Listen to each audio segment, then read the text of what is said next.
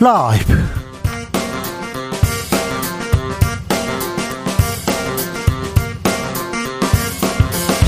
2023년 5월 22일 월요일입니다. 안녕하십니까. 주진우입니다. 윤석열 대통령 일본 히로시마 G7 정상회담을 마치고 돌아왔습니다. 한미일 정상회담 있었는데요. 바이든 미국 대통령 워싱턴에서 한 번 더 만나자 이런 제안도 내놨습니다. 이번 G7 외교전에 담긴 의미와 성과 최종건 연세대 교수와 짚어봅니다. 5월인데 덥습니다. 더워도 너무 덥습니다. 세계 곳곳에서 이미 폭염 기록 갈아치우고 있습니다. 극단적인 이상 기후 증상 나타나고 있는데요. 점점 뜨거워지는 지구. 우리가 실천할 수 있는 방법 뭘까요? 세계 자연기금 홍보대사이자 방송인 타일러 라쉬와 함께 이야기 나눠봅니다.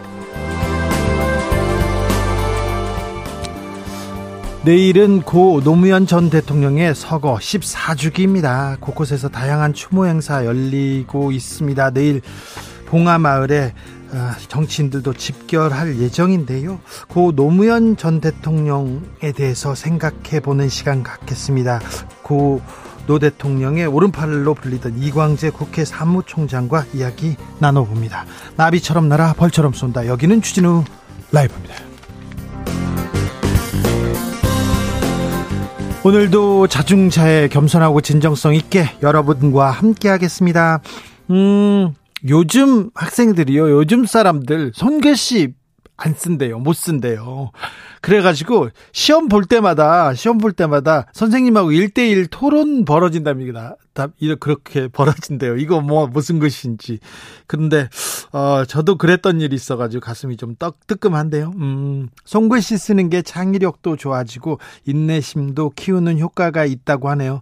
아, 네. 중학교 때 뭘 잘못했는데 국민교육원장하고 외국가 사절까지 100번씩 써오라고 해가지고요. 인내심 키우는 데는 효과가 있는데 한쪽으로는 화도 많이 나던데 이게 인도심인가. 아무튼 손편지, 엽서 이렇게 손글씨로 이렇게 사연 받거나 편지 받으면 마음이 울컥하고 이렇게 감동 받고 그러지 않습니까? 그래서 어 손편지에 대한 얘기 좀 해주십시오. 손글씨 써서 좋다 싶은 것 있으면 알려주십시오. 우리가 한번 좀 따라 해볼게요. 샵 9730 짧은 문자 50원, 긴 문자는 100원이고요. 콩으로 보내시면 무료입니다. 그럼 주진우 라이브 시작하겠습니다.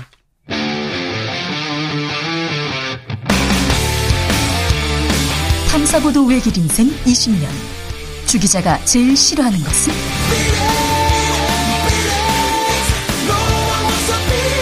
이 세상에서 비리와 부리가 사라지는 그날까지. 오늘도 흔들림 없이 주진우 라이브와 함께.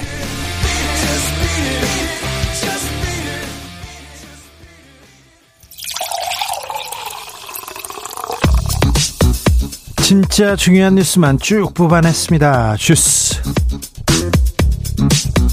정상근 기자 어서 오세요. 안녕하십니까. 경제 빨간불입니다. 수출 어떻습니까? 네, 5월 1일부터 20일까지도 수출 감소 추세가 이어지며 7개월 넘게 마이너스 행진을 이어가고 있습니다. 관세청은 이 기간 수출액이 324억 4,300만 달러로 지난해 같은 기간보다 16.1% 감소했다고 밝혔습니다. 수출이 어렵군요. 자, 무역 수지 적자 계속 이어지고 있네요. 네, 무역 수지가 43억 400만 달러 적자가 나왔다고 하는데요. 14개월 연속 적자가 이어지고 있습니다. 한편 올해 들어 이달 20일까지 누적된 무역 적자는 295억 4,800만 달러인데요. 연간 기준 역대 최대였던 지난해 무역 적자의 62%를 상반기도 안 됐는데 채워놨습니다. 벌써요? 아, 이창용 하는 총재 물가 목표보다 높다 이런 얘기도 했는데 정부는 뭐 하고 있습니까? 추가, 추경호 경제부총리 뭐라고 합니까? 네, 추경호 부총리 겸 기획재정부 장관은 오늘 국회에 출석해서 무역 수지는 5월이 지나면 개선되기 시작할 것이라고 전망했습니다. 추경호 부총리는 5월이 지나면 적자 폭이 개선되고 4분기에는 지금과 전혀 다른 모습의 대외 실적을 확인할 수 있을 것이라고 밝혔습니다. 5월이면 좋아질 것, 하반기에는 괜찮을 것 이렇게 얘기하는데 그렇게 돼야 될 텐데요. 좀 민생 경제 챙기는데 좀 나서 주세요. 애써 주세요. 왜 그런 모습은 보이지 않고 있는지 아, 좀 부탁드리겠습니다. 전세 사기 특별법 오늘 국회 소위 통과했습니까? 네, 전세 사기 피해 지원을 위한 특별법 제정안이 오늘 소관 상임위인 국회 국토교통위원회 법안 소위를 통과했습니다. 여야 합의로 통과된 만큼 내일 모레 국토위 전체회의와 법제사법위원회 25일 국회 본회의도 무난히 통과될 것으로 보입니다. 빨리 통과해서 전세 피해자들 좀 숨좀 숨통 좀 열리게 이렇게 좀 해야 될 텐데 피해자들은 뭐라고 합니까? 어, 여기서는 이 맞방까지 쟁점했던 것이 전세 피해 보증금 회수 방어 관련해 이 정부는 피해자들에게 현 시점에 최우선 변제금을 최장 10년간 무이자로 대출해주는 방안을 마련했고요. 여야 음. 합의로 통과를 시켰는데요. 하지만 이에 대해 전세 사기 피해자 전국대책위원회 등은 어, 새로운 대책이 아니라면서 수용이 어렵다라고 밝힌 바 있습니다. 최우선 변제금은요. 세입자가 살던 집에 집이 경매나 공매로 넘어가면 세입자가 채권에 앞서서 먼저 배당받을 수 있도록 있도록 그런 금액을 주는 건데요. 이 부분이 지금 제대로 안 되면 피해자들한테는 제대로 된 대책이 아니다 이렇게 얘기하고 있습니다. 국회에서 음, 가상자산 신고도 법제화 된다고요? 네, 국회 정치개혁특별위원회는 오늘 오전 법안심사 제1소위원회를 열고 국회 윤리심사 자문위원회에 등록해야 하는 국회의원 당선인의 재산에 가상자산도 명시하도록 하는 내용의 국회법 개정안을 만장일치로 의결했습니다. 어, 그리고 특례 조항을 신설해서 21대 현역 국회의원들의 가상자산 보유 현황 및 변동 내역도 이 다음 달 말까지 윤리심사 자문위에 등록하도록 했습니다. 윤석열 대통령 해외 순방을 마치고 돌아왔습니다. 어제는 기시 기시다 후미오 총리와 한국인 원폭 희생자 위령비 참배했습니다. 네, 기시다 후미오 일본 총리 부부와 윤석열 대통령 부부가 어제 히로시마에 있는 한국인 원폭 희생자 위령비를 참배했습니다. 어, 지난 1970년 위령비를 건립한 이래 한국 대통령으로서는 첫 참배입니다. 네. 어, 두 정상은 공동 참배에 각별한 의미를 부여했는데요. 윤석열 대통령은 기시다 총리의 참배는 평화로운 미래를 준비하기 위한 용기 있는 행동이라고 평가했고요. 어, 기시다 총리는 한일 양국 관계에 있어서도 세계 평화 기원에 있어서도 대단히 중요한 일이라고 평가했습니다. 대통령 젤렌스키 우크라이나 대통령 대통령도 만났습니다. 네, 러시아 전쟁 중인 우크라이나의 젤렌스키 대통령이 G7 회담이 열리고 있는 일본 히로시마에 전격 방문했는데요. 윤석열 대통령은 젤렌스키 대통령과 만났습니다. 이 자리에서 윤석열 대통령은 우크라이나에 지뢰 제거 장비 등 비살상 물품을 지원하기로 했고요. 우크라이나 전후 재건 사업에 한국 기업들이 참여하기 위한 협력을 지속하기로 했습니다. 윤 대통령의 G7 방문 순방에 대해서 의미와 성과 아, 2부에서 왜 그 최종권 전 차관하고 얘기 나오고요. 또 국민의힘 입장도 들어봅니다. 바로 어, 박민식 보훈부 장관 인사청문회가 열리고 있지요. 네, 윤석열 정부에서 신설된 국가보훈부 초대장관에 지명된 박민식 후보자에 대한 인사청문회가 오늘 국회 정무위원회에서 열리고 있습니다. 어, 오늘 청문회에서는 박민식 후보자의 과거 변호사 시절 전관 예우 그리고 국회의원 변호사 겸직 의혹 등이 집중적으로 제기됐습니다. 네.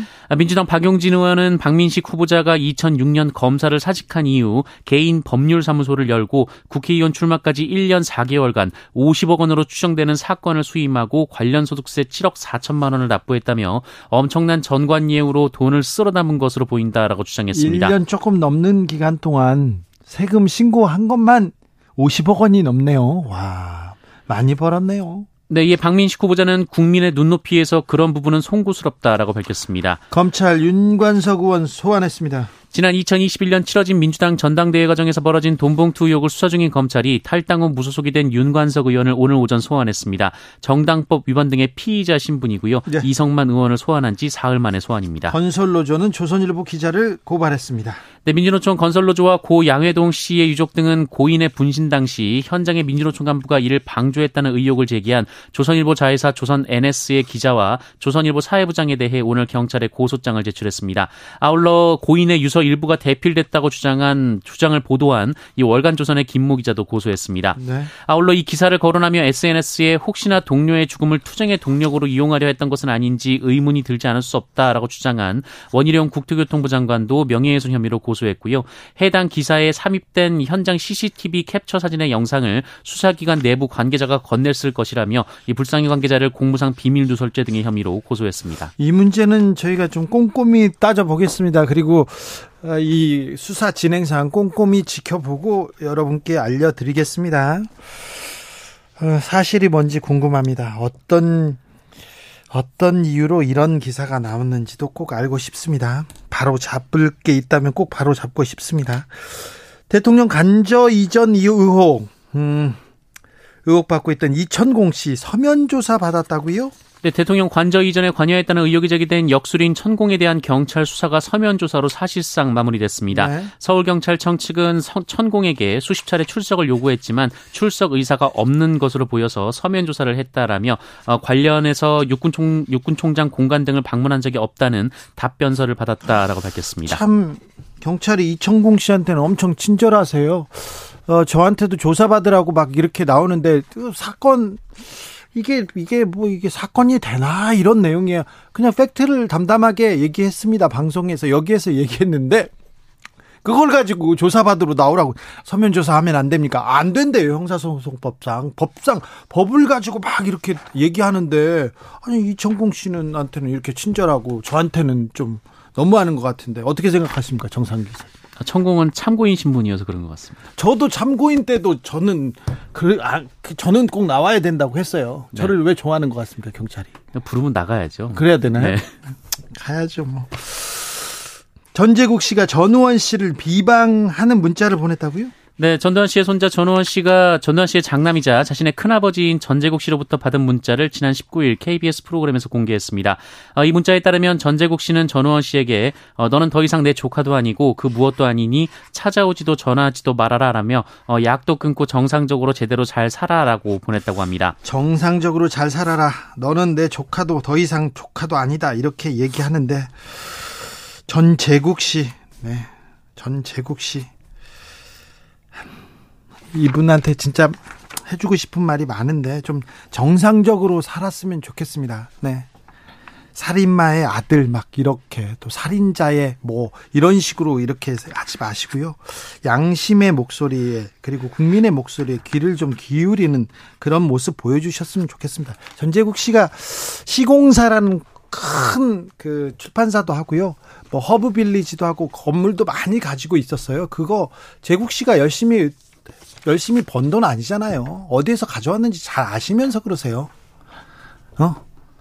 전우원 씨의 용기, 용기에 그 전두환 씨 비자금에 이 비자금의 출처들도 하나씩 둘씩 좀 어, 드러나는 계기가 됐으면 좋겠습니다. 전재국 씨한테 할 말이 많은데 여기까지 하겠습니다. 주스 정상 기자 함께 하겠습니다.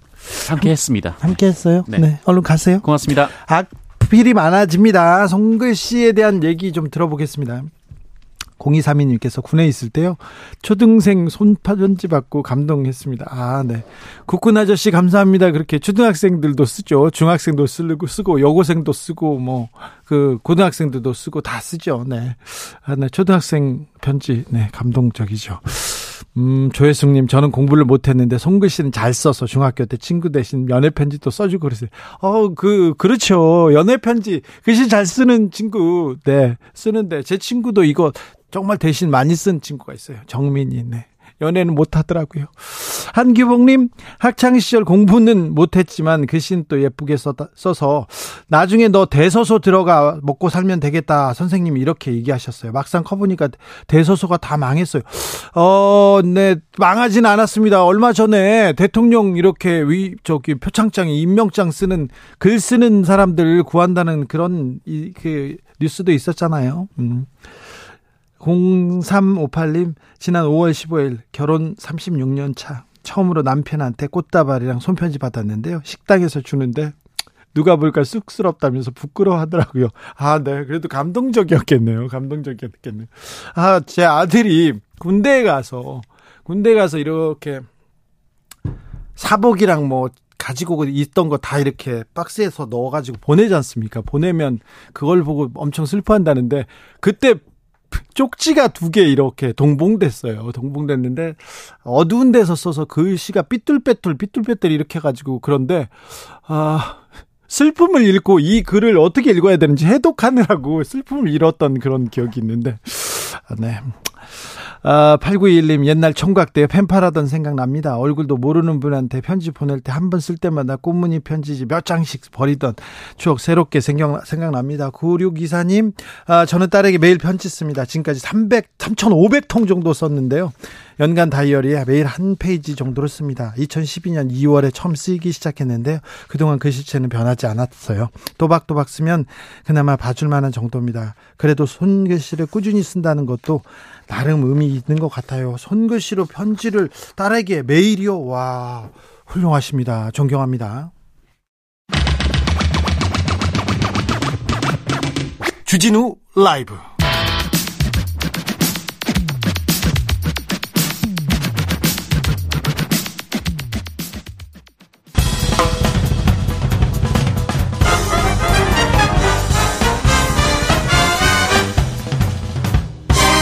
훅 인터뷰 모두를 위한 모두를 향한 모두의 궁금증 흑 인터뷰 아, 태평양의 섬이 가라앉고 있다면서요?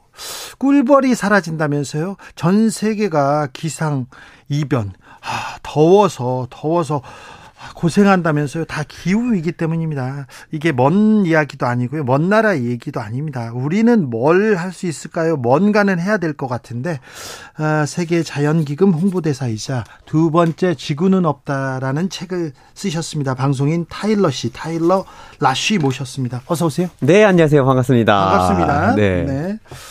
음, 어떻게 지내십니까? 아, 저는 요즘에 이제 점점 날씨가 좀 따뜻해지고 그러고 있어가지고. 더워요. 그렇죠. 맞아요. 네. 더운데 저희 강아지랑 좀 산책도 하면서 네. 이제 아직까지는 너무나 덥지 않은 네. 네, 조만간 좀 많이 더워질 것 같은데 네. 요즘 날씨 좀 즐기려고 노력하고 그렇죠. 있습니다. 네. 한국은 겨울은 춥고 네. 여름은 엄청 덥죠. 아, 원래는 그랬던 것 같은데 점점 겨울이 좀 약해지는 것 같더라고요. 아, 그렇군요. 참, 음, 학교 다닐 때 국제학 국제 정치학 공부하셨어요? 네, 맞습니다. 네. 네. 음, 요새 국제 정치는 어떻게 보고 계십니까? 한국 정치는 아, 어떻게 보고 계세요? 아, 저는 사실 원래 이제 외교학 전공이고 항상 네. 국제 정치에 관심이 있어서 국내 정치는 썩 그렇게 네. 막 관심 가지고 보지는 않거든요. 네.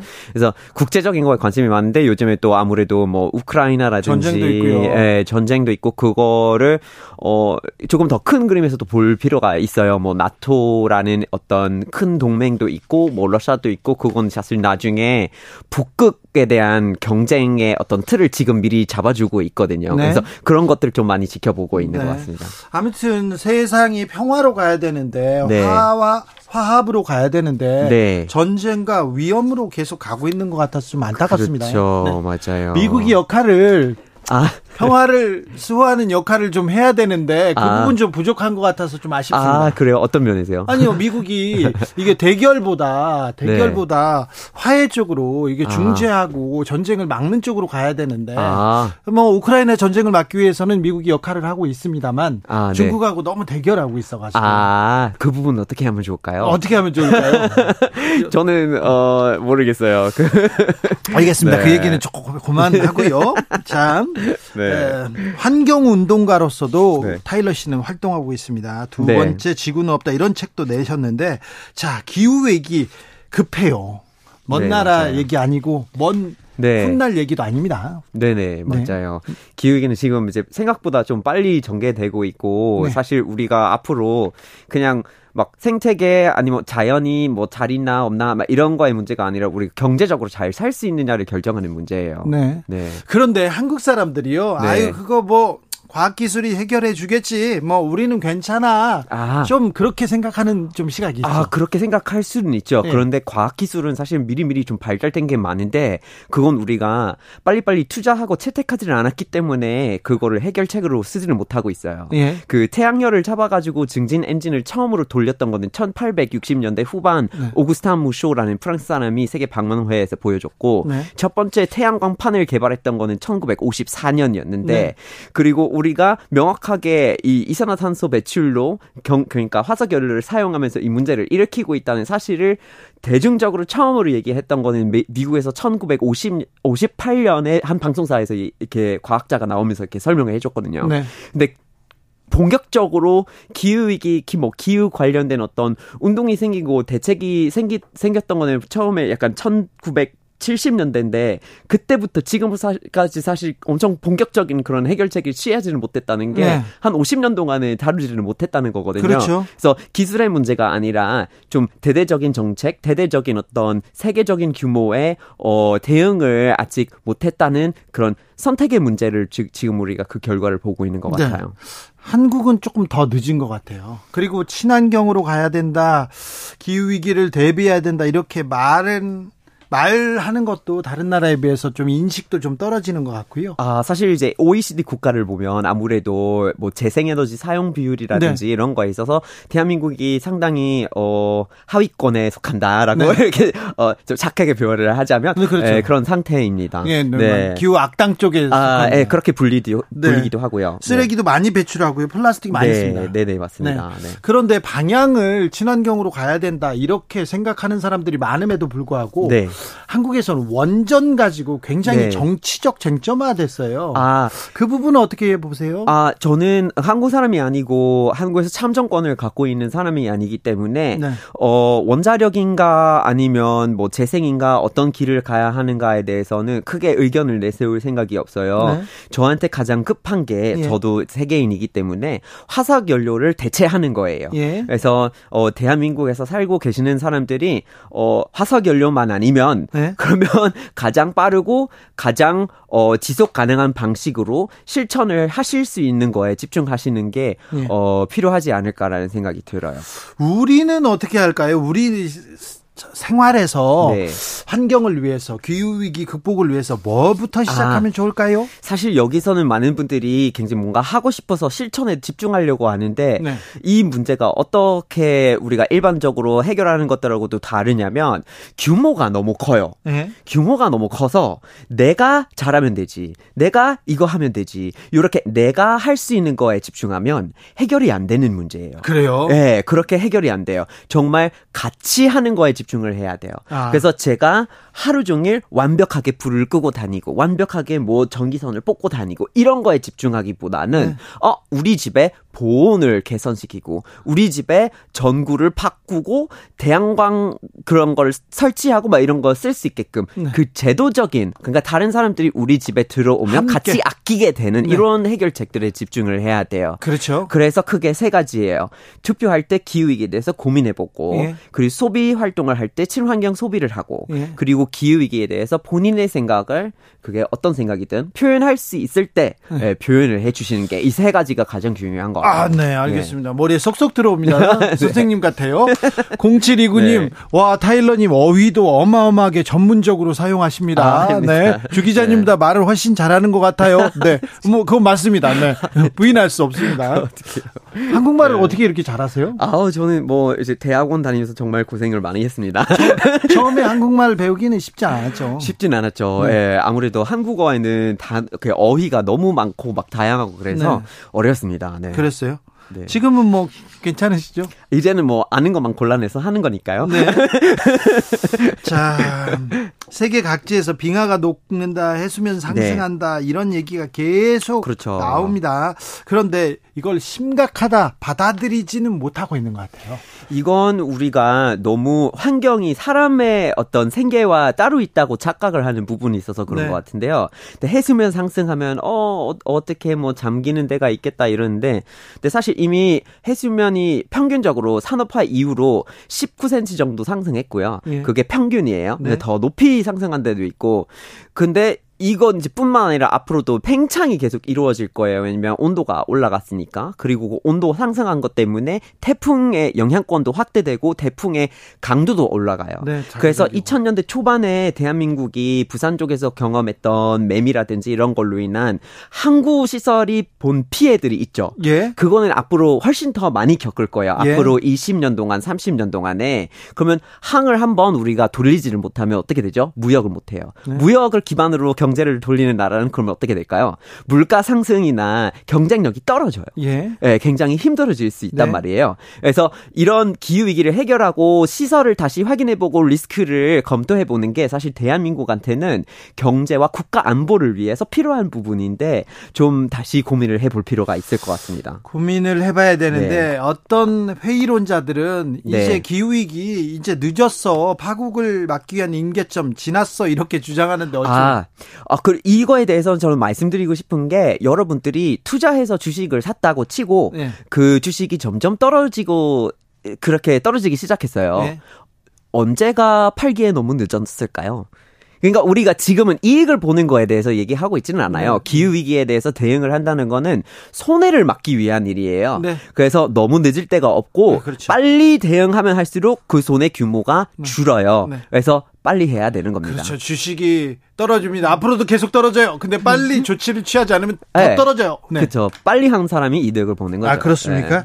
어 그 또 한편에서는요. 지구 지구 온난화, 기후 위기 다 그거 거짓말이야. 아, 네. 야 이거 이거 음모야. 이렇게 얘기하는 사람들이 실제 있어요. 아 있긴 있습니다. 네. 하지만 제가 아까 말씀드린 대로 이제 1958년 때부터 우리가 온실 효과를 정확하게 파악하고 있고, 네. 그리고 이제 그런 거에 대한 연구가 많이 이루어진 다음 다음에 90년대에 이미 정치적인 움직임이 생겼지만 그거에 대해서 석유 회사들이 대기업들이 예를 들어서 미국 같은 경우에는 엑슨 모바일이라는 회사가 있어요. 근데 네. 거기서 내부적으로 어 이 온실 효과가 사실이고 그리고 앞으로 이거를 막으려고 하는 정책이 나오면 사업에도 불리하다라는 불 그런 내부 메모들이 네. 실제로 어, 누설이 된 겨, 경우가 있거든요. 기업에서 어, 만든 거고 또 이거는 정확할 것 같은데요. 네, 정확합니다. 그래서 네. 그건 이제 자료가 다 나와 있는데 네. 석유 회사들이 다 다 알고 있어요. 그렇게 될 거라는 건 내부 메모 다 이렇게 네. 공로된 적이 있습니다. 미국 네. 사람들하고 한국 사람하고 그냥 단순 네. 비교해 볼게요.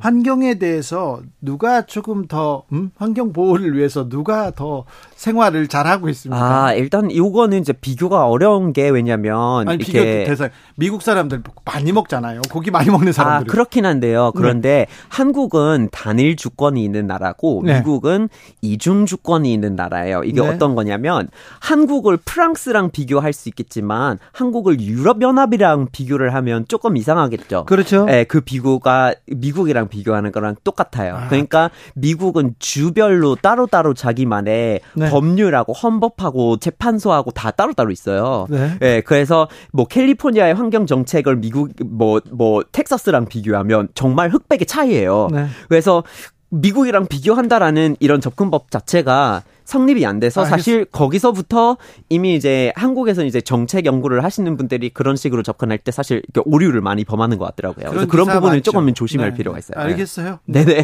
아, 어, 잘 빠져 나가시는데 그냥 이렇게 휙 지나가셨어요. 아니, 정말 못하는 데가 많아요. 네. 그런데 솔직히 이제 미국에서 처음으로 재생에너지로만 돌아가고 있는 도시가 우리 고향에 있거든요. 버몬트에 있고 네. 그리고 이제 우리 주에서는 굉장히 재활용을 엄청나게 잘하고 있고 음. 환경 보호 보호도 진짜 잘하고 뭐 산림 보호 정책이라든지 이런 거 정말 강력하게 하고 있는데 네. 그런데 같은 나라 안에 있는 또 텍사스라든지 이런 지역이랑 비교를 하면 정말 흑백의 차예요. 주진우 네. 라이브 이 방송은 환경에 굉장히 네. 관심이 있습니다. 어, 네. 그래서 너무 다행이에요. 청취자들끼리 네. 우리가 우리는 뭐라도 하자. 우리끼리는 어, 어떻게 환경을 위해서 지구를 위해서 뭐라 더 노력하자 이런 얘기 계속합니다. 아, 너무 좋습니다. 자, 환경에 관심이 많으시고요.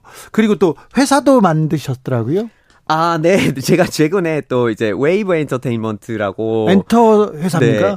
어, 네, 그렇긴 하죠. 네, 네. 저희가 이제 어, 어떻게 설명하면 좋을까요? 우리가 실시간으로 이제 아티스트 분들이 하고 있는 활동에 대한 데이터와 통계를 아티스트 분에게 공유를 하는 그런 시스템을 하고 있거든요. 네. 그래서 투명한 형태의 매니지먼트예요. 네. 한국에서 그동안 좀 약간 안, 안 했던 식의 접근법이에요. 아, 그렇군요. 네, IT 협업 어떤 툴들을 활용해 가지고 실시간으로 다 확인이 가능한 네. 시스템입니다. 네. 타일러 씨는 한국에서 네. 어, 아니 한국에 어떤 일을 하러 오셨어요? 공부하러 오셨어요? 아, 저는 원래 네, 네. 공부를 공부를 해서 네. 공부를 해서 한국이나 뭐 어, 아시아 관련된 그 외교 이런 쪽에서 일하시려고 하셨어요? 네, 맞아요. 원래 그냥 어 대학원만 다니다가 다시 들어갈 생각이었는데 그런데 그런데 어 뭐 이것저것 다양한 일을 하게 되면서 사실 여기서 제가 할 수 있는 게 되게 마, 많아진 많았어. 거고 네. 그리고 아시겠지만 다 이미 너무 잘잘 알고 계시겠지만은 대한민국의 이것저것 약간 바뀌는 속도가 빠르잖아요. 네. 그게 너무 재밌어요. 그래요. 뭔가 이, 이쪽 분야 저쪽 분야가 자꾸 막 빨리 바뀌는 게 네. 어, 흥미가 좀 많아서 네.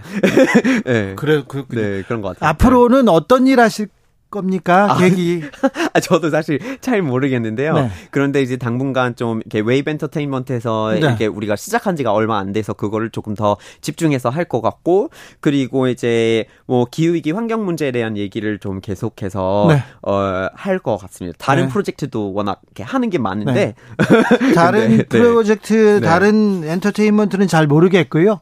어, 환경 얘기는 우리가 계속 하자고요. 아, 너무 좋습니다. 그래서 아, 지금 오늘 오늘은 환경 문제에 대해서 개괄적으로 네. 이렇게 살펴봤는데 우리가 네. 할수 있는 거, 우리가 함께 할 수 있는 거 찾아서 그게 정말 중요합니다. 네. 혼자서 하는 거 아니고 네. 함께 하는 거를 우선시하는 거. 앞으로 네. 환경을 위해서 지구를 위해서 뭘 할 건지 타일러 씨하고 저희가 고민하는 시간 계속 갖겠습니다. 네, 감사합니다. 감사합니다. 자, 세계 자연기금 홍보대사이자 환경운동가 타일러 라쉬와 이야기 나눠봤습니다. 교통정보센터 다녀오겠습니다. 김민희 씨.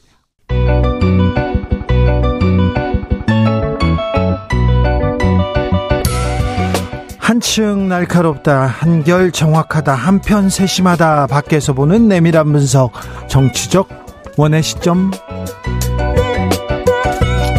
오늘의 정치권 상황 원회에서 더 정확하게 분석해 드립니다. 이현주 전 국민의힘 의원 어서 오세요. 네, 안녕하세요. 부드러운 카리스마 이현주입니다. 노영희 변호사. 네, 안녕하세요. 이현주 의원님. 네. 잘 계세요? 오늘 왜 이렇게 기운이 좀 없으세요? 아 오늘요? 네. 아 아니 좀 피곤하네요. 네. 월요일 날 월요일은 왜 이렇게 피곤할까요? 글쎄 말이에요. 아, 아왜 이렇게 아니 그리고 날씨가 너무 더워졌어요. 그래요? 네, 약간 지금 더운 날씨에 적응하는 중이에요. 그리고 먼지까지. 네. 저희 기후 위기에 대해서 지금 환경 문제 타일러 씨하고 얘기했는데 아니 이게 되게 큰 일이에요. 네. 그죠? 네, 심각한 것 같아요. 심각한데 저희가 지혜를 모아서요. 우리는 뭘 할 수 있을지, 우리 사회는 어떻게 할지 계속 얘기를 좀 해보겠습니다. 아, G7 G7 정상회의를 마치고 윤석열 대통령 귀국했습니다. 아, 이번 순방에 대해서도 잠깐 이렇게 보고 갈까요? 어찌 보셨습니까, 이현주 의원님? 그 히로 저기 히로시마가 아니라 후쿠시마. 네. 히로시마에서 네. 후쿠시마 얘기를 좀 했어야 되는데. 네네. 그러니까 헷갈리네 네. 발음이.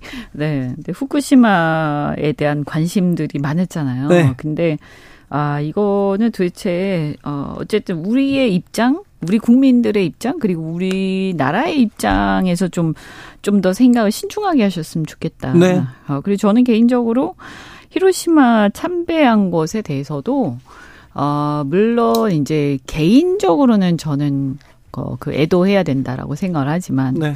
대통령으로서 어, 그게 맞는 어, 태도인가? 아 그래요? 네 그리고 특히 일본의 기시다 총리하고 같이 공동으로 참배를 한다. 어 저는 약간 말린 것 같은 느낌이 들어요. 일본에 말렸다. 어떤? 역시 역시 일본은 고단수다.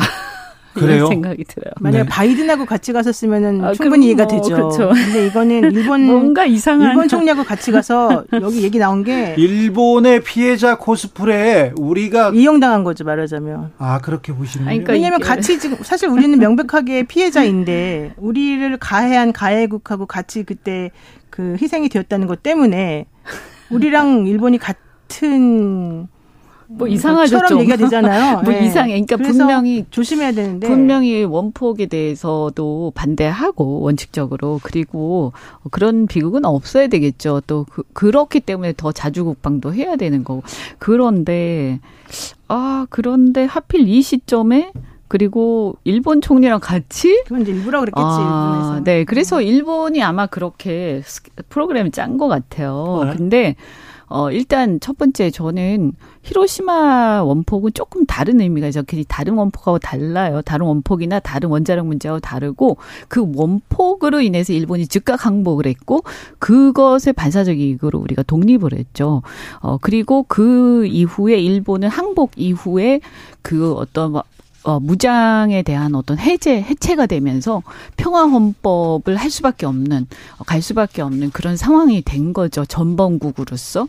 어, 그런데 그때 이제 일본이 즉각 항복을 하게 된 결정적 계기였던 피로시마 원폭에 대해서 일본이 생각하는 것은 다양한 의미가 있는 거예요. 특히 일본의 극우 세력들은 그 원폭이 문제가 있다라는 것을 어떻게 연결하냐 하면 그들이 피해자다. 네. 예, 그렇게 연결을 하고 그래서 평화 헌법은 수정되어야 하고 그래서 보통 국가로 가야 된다. 그래서 전쟁 가는 국가로 또 간다고요? 네, 이 논리로 가는 거죠. 아니 전쟁을 그거. 자기네들이 일으켰어요. 가해자가 갑자기 피해자 코스프레를 하고 평화로 가야 된다면서 전쟁 가는 국가. 그래서 여기에 이 논리가 굉장히 오묘한데 네? 여기 말리면 안 되는 거예요. 그래서 개인의 차원에서는 충분히 갈 수 있고 충분히 다 공감하고 다 저도 통, 어 저기 동의하지만 대통령으로서는 굉장히 신중해야 되는 거. 특히 개인적으로 이게 한국인 위령 위령비라서 그나마 한국인 위령비라서 그나마 어 합리화되는 듯하지만 그럼에도 불구하고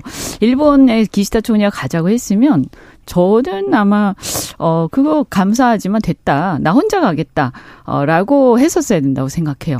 그 다음에 두 번째 문제는 뭐냐면 이번에 그러면 다 좋아요. 그렇게 인권과 사람의 생명이 중요하고 그렇게 안전이 중요하고 그런 나라라면 당연히 무엇보다도 그 당시에 그들이 전범국으로서 대한민국에 했던 여러 가지 인권 침해 문제, 특히 위안부 문제와 강제동원 문제에 대해서 사죄와 보상을 했어야 되는 거죠. 근데 그걸 거부하고 하고 있고 그 상황에 대해서 우리 국민들이 사실은 분개하고 있는 걸 대통령이 양보는 했지만 그래서 이 부분에 대해서 전혀 만약에 같이 사죄하고 보상하고 야 그러니까 우리 함께 어 좀 이렇게 화해하자. 이러면서 같이 갔으면 또 모르겠는데 이게 영 이상하단 말이죠. 그래서 저는 어 그러면서 그 일본의 어떤 굉장히 부당하고 어 보상 이 사죄를 전혀 하지 않고 어, 반성하지 않고 어또 보상하지 않겠다라고 해서 우리가 대신 어, 보상하는 이상한 상황들에 대해서 어, 많은 다른 나라들이 사실 지켜보면서 약간 안 됐다는 생각을 할 텐데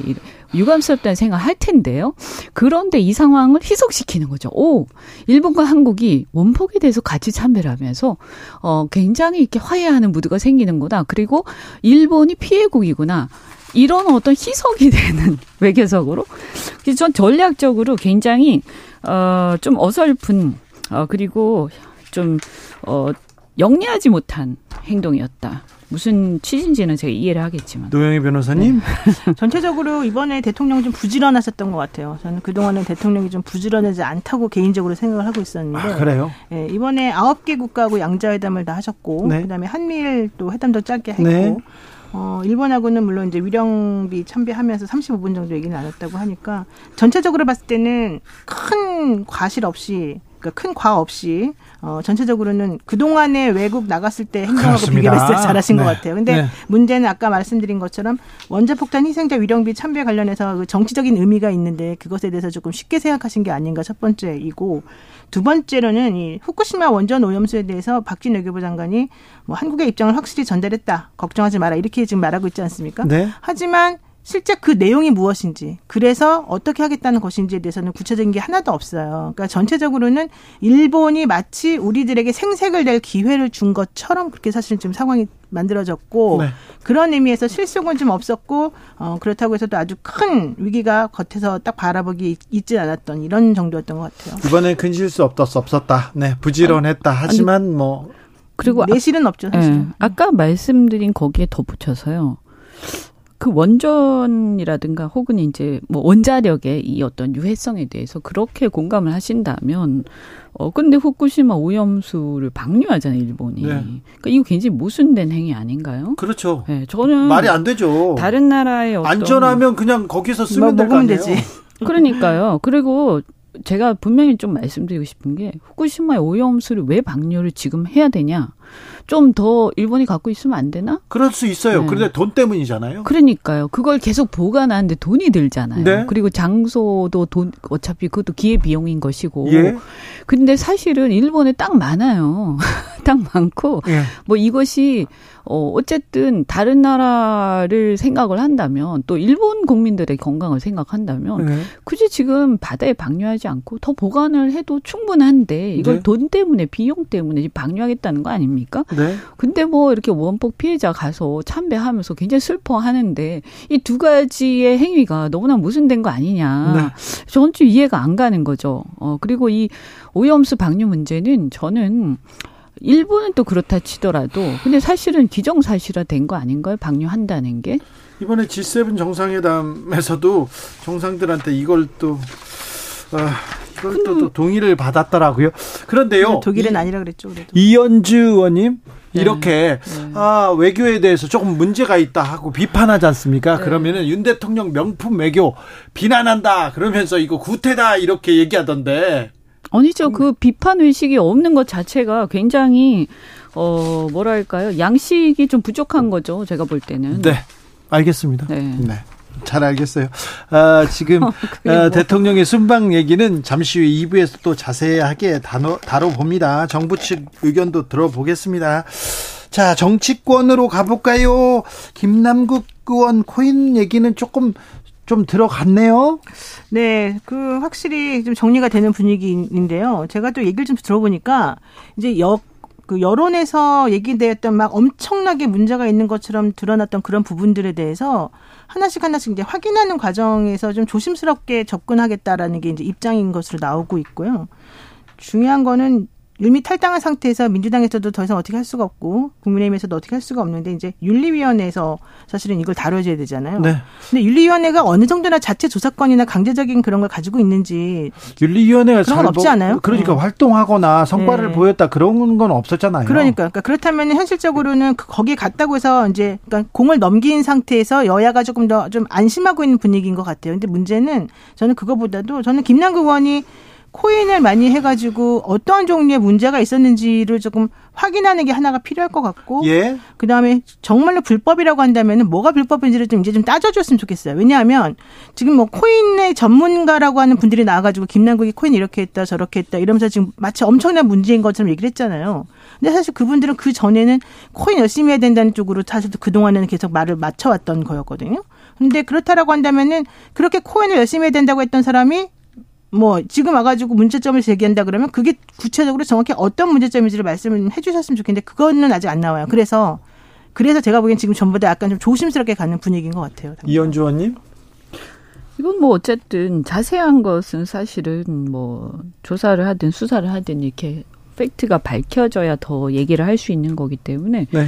구체적인 얘기가 지금 안 나오는 상태에서 어, 이 이상의 어떤 얘기를 하기는 어렵죠. 다만 그분이 이렇게 개인적으로 정치적으로 자신의 어떤 입지를 갖다가 입장을 태, 어, 어떻게 정리를 하겠다, 뭐 불출마 선언을 한다든지 아니면 어떻게 한다든지 이런 것은 자기의 어떤 그 개인적인 정치적 입장을 정리하는 거라서 그래서 이제 본인이 차, 다른 사람들이 충분히 얘기를 했기 때문에 자기가 선택하고 이렇게 하는 것이다라고 저는 생각을 하고요. 어 다만 이번에 이렇게 이제 됐으니까 저는 수사를 하려면 빨리 했으면 좋겠어요. 그렇습니다. 네. 자 그런데요. 음, 지금 시간 기, 김남국 의원이 입을 닫고 있고요. 그리고 여야에서 지금 사실 확인 단계입니다. 단계입니다. 그리고 검찰에서 수사 단계인데 음.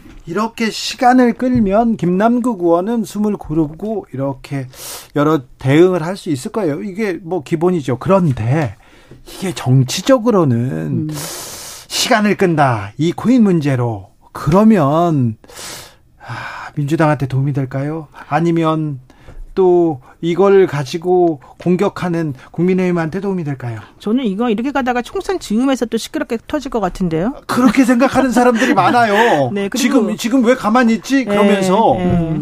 그렇잖아요. 아니 그리고 더 중요한 거는 사실은 지금 이 코인을 한 사람이 김남국 의원만은 아닐 거예요. 제가 알기로도 여를 비롯해서 야를 비롯해서 되게 많아요. 그리고 그 당시에 이준석 대표가 코인에 돈 벌었다고 한창 얘기를 얘기했었죠. 그때 당시에 코인에 눈뜬 사람들도 되게 많았었어요. 그래요? 예, 네, 그래서 저는 지금 그때 전수조사고 전수조사 하자고 하면서부터 이 얘기가 조금씩 점점 잦아들고 있다고 제가 아, 느꼈거든요. 그럴 네. 수도 있어요. 네, 네 맞아.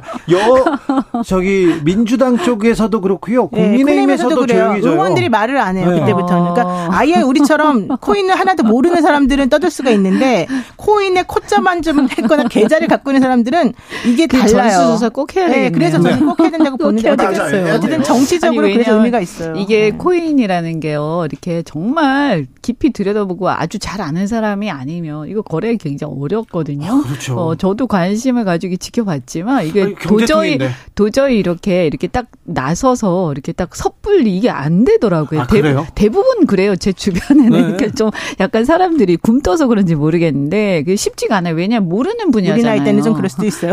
그래서 아마 이게 세대 차이인가 네. 싶기도 하고 근데 뭐 어차피 어 그렇게 막 젊은 사람이 많은 것도 아니고 말이죠. 그럼 대부분 어쨌든 50대 이상인데 어, 그래서 제가 볼 때는 이 부분은, 그리고 사실은 저는 이번에 이런 생각도 들었어요. 주식도 말이죠. 그러니까 이제 현역으로 있으면, 이제 공직, 고위공직에 있으면 주식도 사실은, 어, 자기가 직접 막 일일이 하면요. 우리 회사에서도요. 회사에서도 업무 시간에 막 일일이 하고 있으면 별로 안 좋아하잖아요. 문제 되거든요. 네.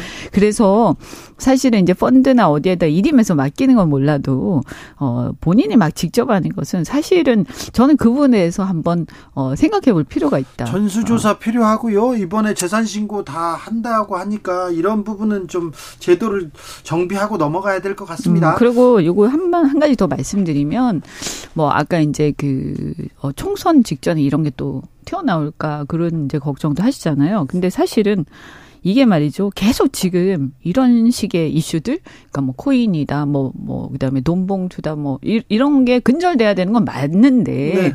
지금 너무 제가 느끼기에는 아마 다른 국민들도 비슷한 거 느끼실 텐데, 이건 이거대로 처리를 하되, 어, 뭔가 이렇게 개점 휴업하는 느낌이에요, 국회가. 예. 그래서 처리할 것도 굉장히 많고, 사실 외교 문제도 저는 정부가 특히 대통령이, 어, 굉장히 지금 잘못하는 부분들도 꽤 있다고 생각하거든요. 근데 이런 거에 대해서 충분하게 여당이든 야당이든 우리가 지금 이렇게 쉽게 넘어갈 일이 아니고요. 어, 지금 오늘도 보면 바이든 대통령이 오늘인가? 그, 저기 기자회견 하면서 중국하고 다시 화해할 것 같은 느낌을 네. 줬단 말이에요. 예, 예. 그럼 우리는 낙동강 오리알 되는 거 아닙니까? 그 이런 것들을 정말 이 국회가 말이죠. 나라의 명운이 걸린 문제들. 그다음에 그러면 중국하고 미국하고 다시 경제적으로 다시 해빙 무드 가면 우리는 어떻게 되는 거예요, 그러면? 그러니까 지금까지 우리가 피해 본 것들, 그다음 우리 산업이 무너져 가는 이 부분은 어떻게 우리는 지금 정책 보복을 당하고 있는데 예. 이런 것들뿐만이 아니라 지금 민생도 지금 뭐 고령화 때문에 노인들이 제가 오면서 지하철 타고 왔는데 보니까 아니 이 국어를 하시는 분들이 노인이 너무 많이 늘어난 거예요 최근에. 아, 지금 응? 산적한 현안들이 너무 많습니다. 그러니까 이런 해 처리해야. 아무것도 안 하고 지금 이런 막 이런 이슈가 완전히 뒤덮고 있잖아요. 저는 이렇게 되는 것은 만약에 이것이 검찰의 언론 플레이 때문이다 또는 야당 때문이다 누구 때문인지 모르지만 이것에 대해서 전부 저는 책임져야 된다 이렇게 생각합니다. 그렇죠. 정치권에서 좀 책임감을 가지고 좀 나서야 됩니다. 5월 수출도 고전하고 있습니다. 뚝 떨어졌어요. 지금 무역 수지 계속 떨어집니다. 중국과의 관계 계속 열리지 않습니다. 추경호 부총리가 오늘은 중국 여전히 가장 중요한 파트너다 얘기는 했는데 지금까지 중국한테 정치 했습니까? 저는 정치 보복 당하고 있다 이렇게 보거든요. 아, 그러니까요. 왜냐하면 그 공산당이기 때문에 그 공산당의 그 눈만 찡긋하면 이게 우리나 특히 미국 같은 나라하고는 달라요. 우리 축구 선수가 지금 구금돼 있는데요.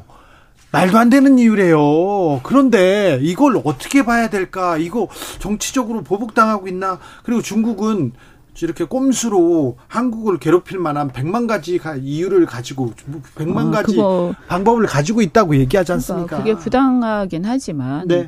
우리의 지금 상황에서 냉정하게 대처해야 되는 거 아닙니까? 알겠습니다.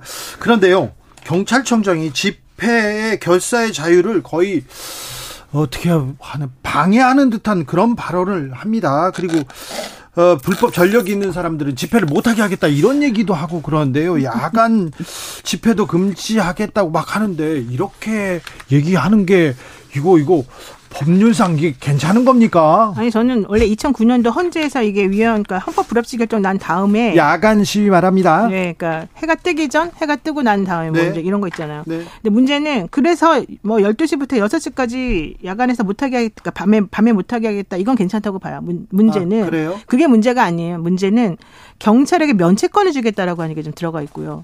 그렇게 못 하게 한다고 하면서 조건들이 여러 가지가 들어가 있어요. 지금 말씀하신 것처럼 네. 예를 들면은 어, 어떠 어떠한 사상이 있는 사람이나 어떠 어떤 이런 전력이 있는 사람이나 이런 사람들에 대해서는 못하게 할 가능성이 지금 매우 높아지고 있잖아요. 그러니까. 아, 그걸 뭐 어떤 판단으로? 그러니까 그 기준이라는 게 명확하지가 않고 저 저 대학교 반헌법적이에요, 진짜로. 대학교 때 명동에 청바지를 사러 갔는데요. 경찰이 잡는 거예요. 그러니까 아니 나 청바지 사러 왔는데 아니 얼굴에 데모하게 생겼다는 거예요. 그 끌고 가는 거예요, 그냥. 맞아, 옛날에 그랬었어 우리 때. 에. 이거 아니, 똑같은 거 아니에요? 그러니까요. 그 무슨 전력이 있는 사람은 집회를 못 하게 하겠다. 말이 안 되는 소리예요, 지금 이거. 어, 이거는 기상천외한 생각이에요. 저 너무 놀랐어요. 위헌적인 발언 아니에요? 어, 위헌적인 위헌이 아니 위헌적인 발언이 아니라 위헌이에요. 이거는 반헌법적인 위헌인데 그런 그 반헌법적 발언을 경찰에 수장이 한다? 네. 야, 이거 헌법을 지켜야 해서 이거요 굉장히 위험한 말. 아니 그래서 여당은 지금 경찰에게 면책권을 주겠다는 거잖아요. 그것도 반헌법적이에요. 그래서 이거는 솔직히 이거는요 굉장히 심각한 헌법 교란 행위, 헌법 유린 행위가 물대포보다 저는 그 말이 더 심각하다고 생각하고. 그러게요. 완전히 이거는 그 헌법 이연주, 유린 행위예요. 노영희 두 분 감사합니다. 네. 고맙습니다.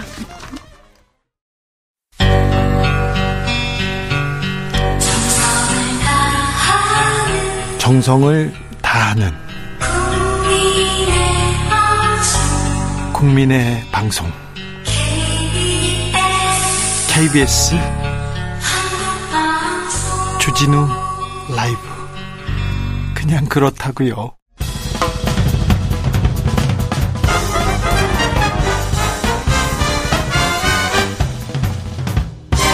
훅 인터뷰 훅 인터뷰 이어가겠습니다.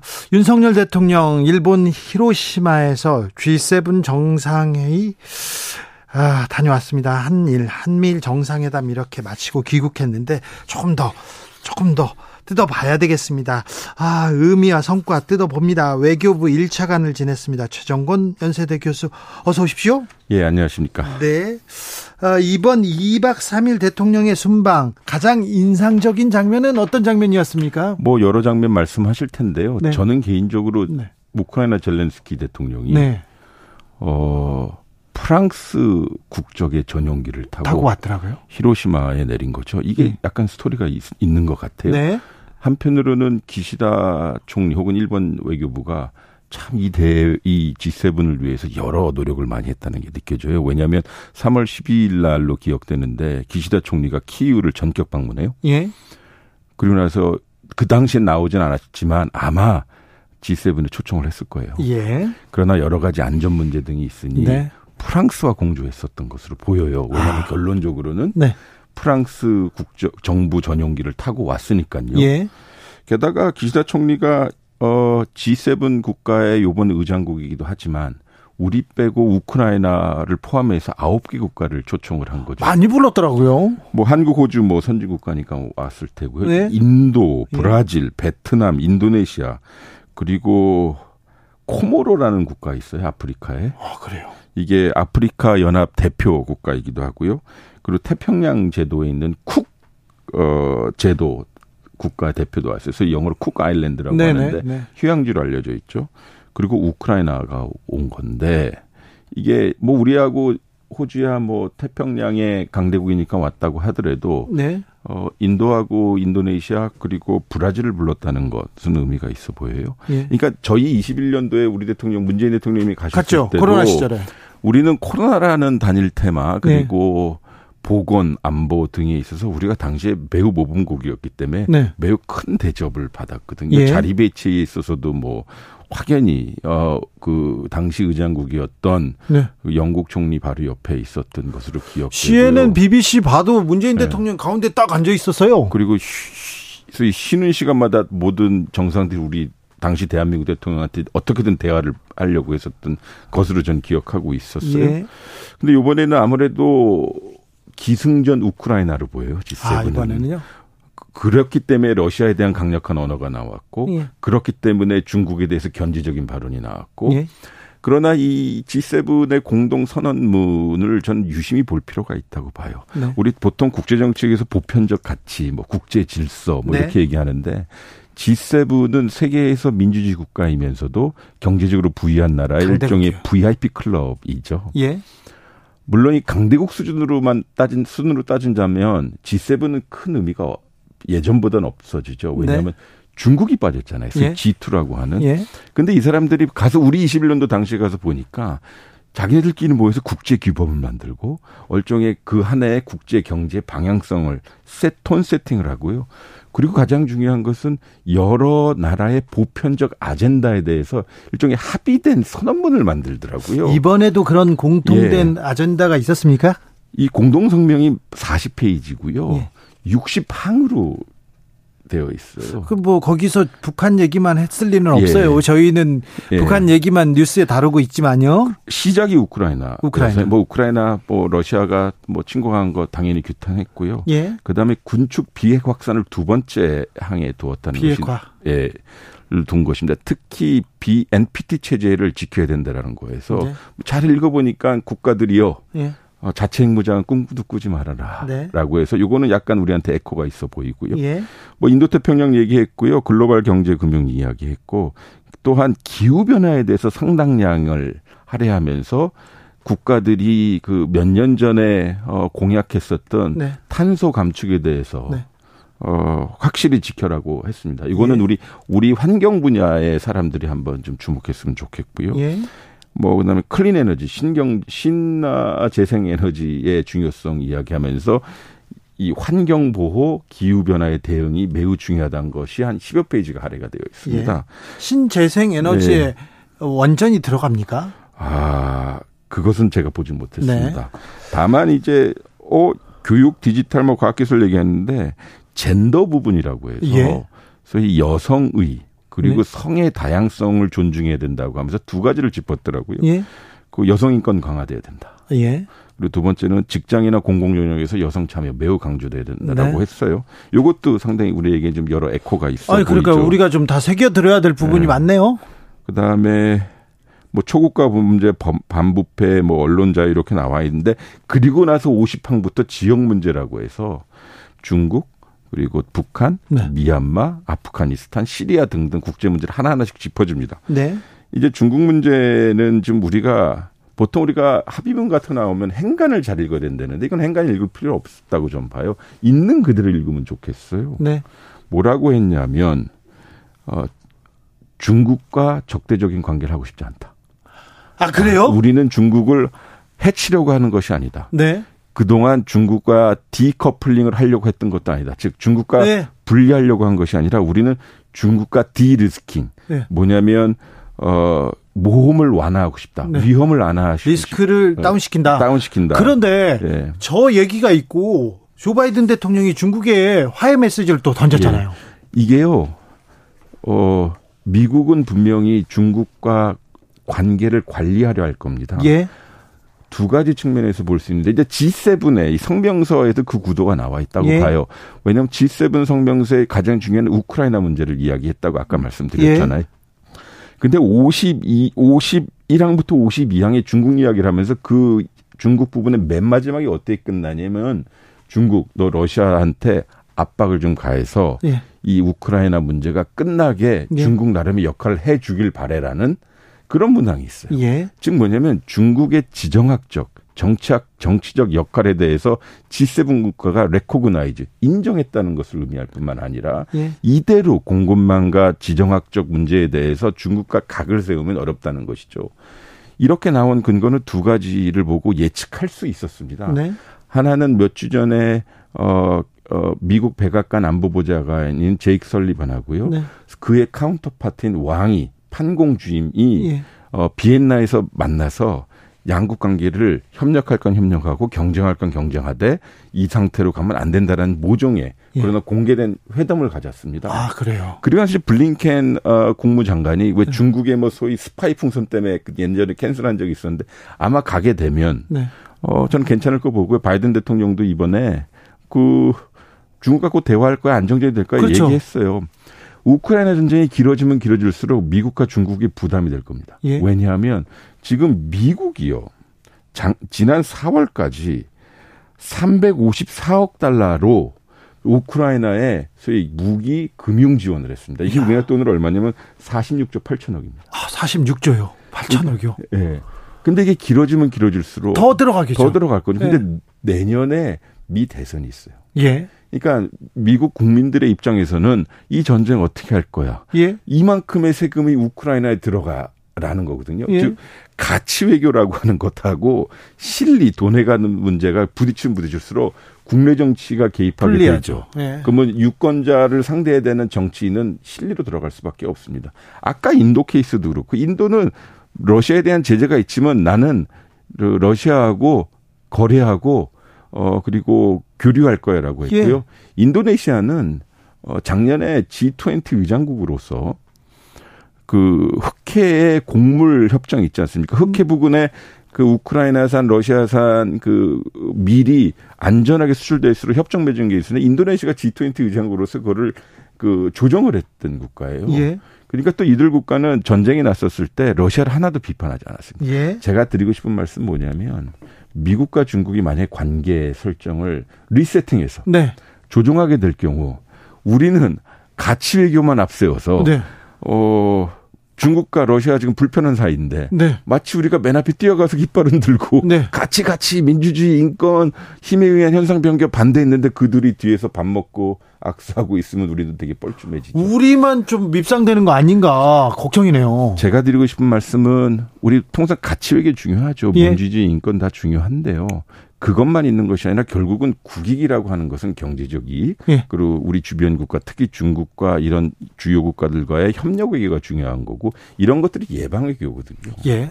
그런데요. 네. 지금 수출 어렵습니다. 네. 무역 수지 적자 계속됩니다. 근데 거의 대부분 중국에서 비롯되는데 네. 중국이 한국한테 좀 온화한 이렇게 손을 내미는 제스처를 좀 했어요. 시진핑 국가주석도 했고요. 그리고 어, 단체 관각도 풀어준다 이렇게 얘기하다가 지금 얼어붙은 거 맞죠? 한국한테 지금 조금 중국이 지금 어, 떨떠름한 자세를 보이고 있는 거 맞죠?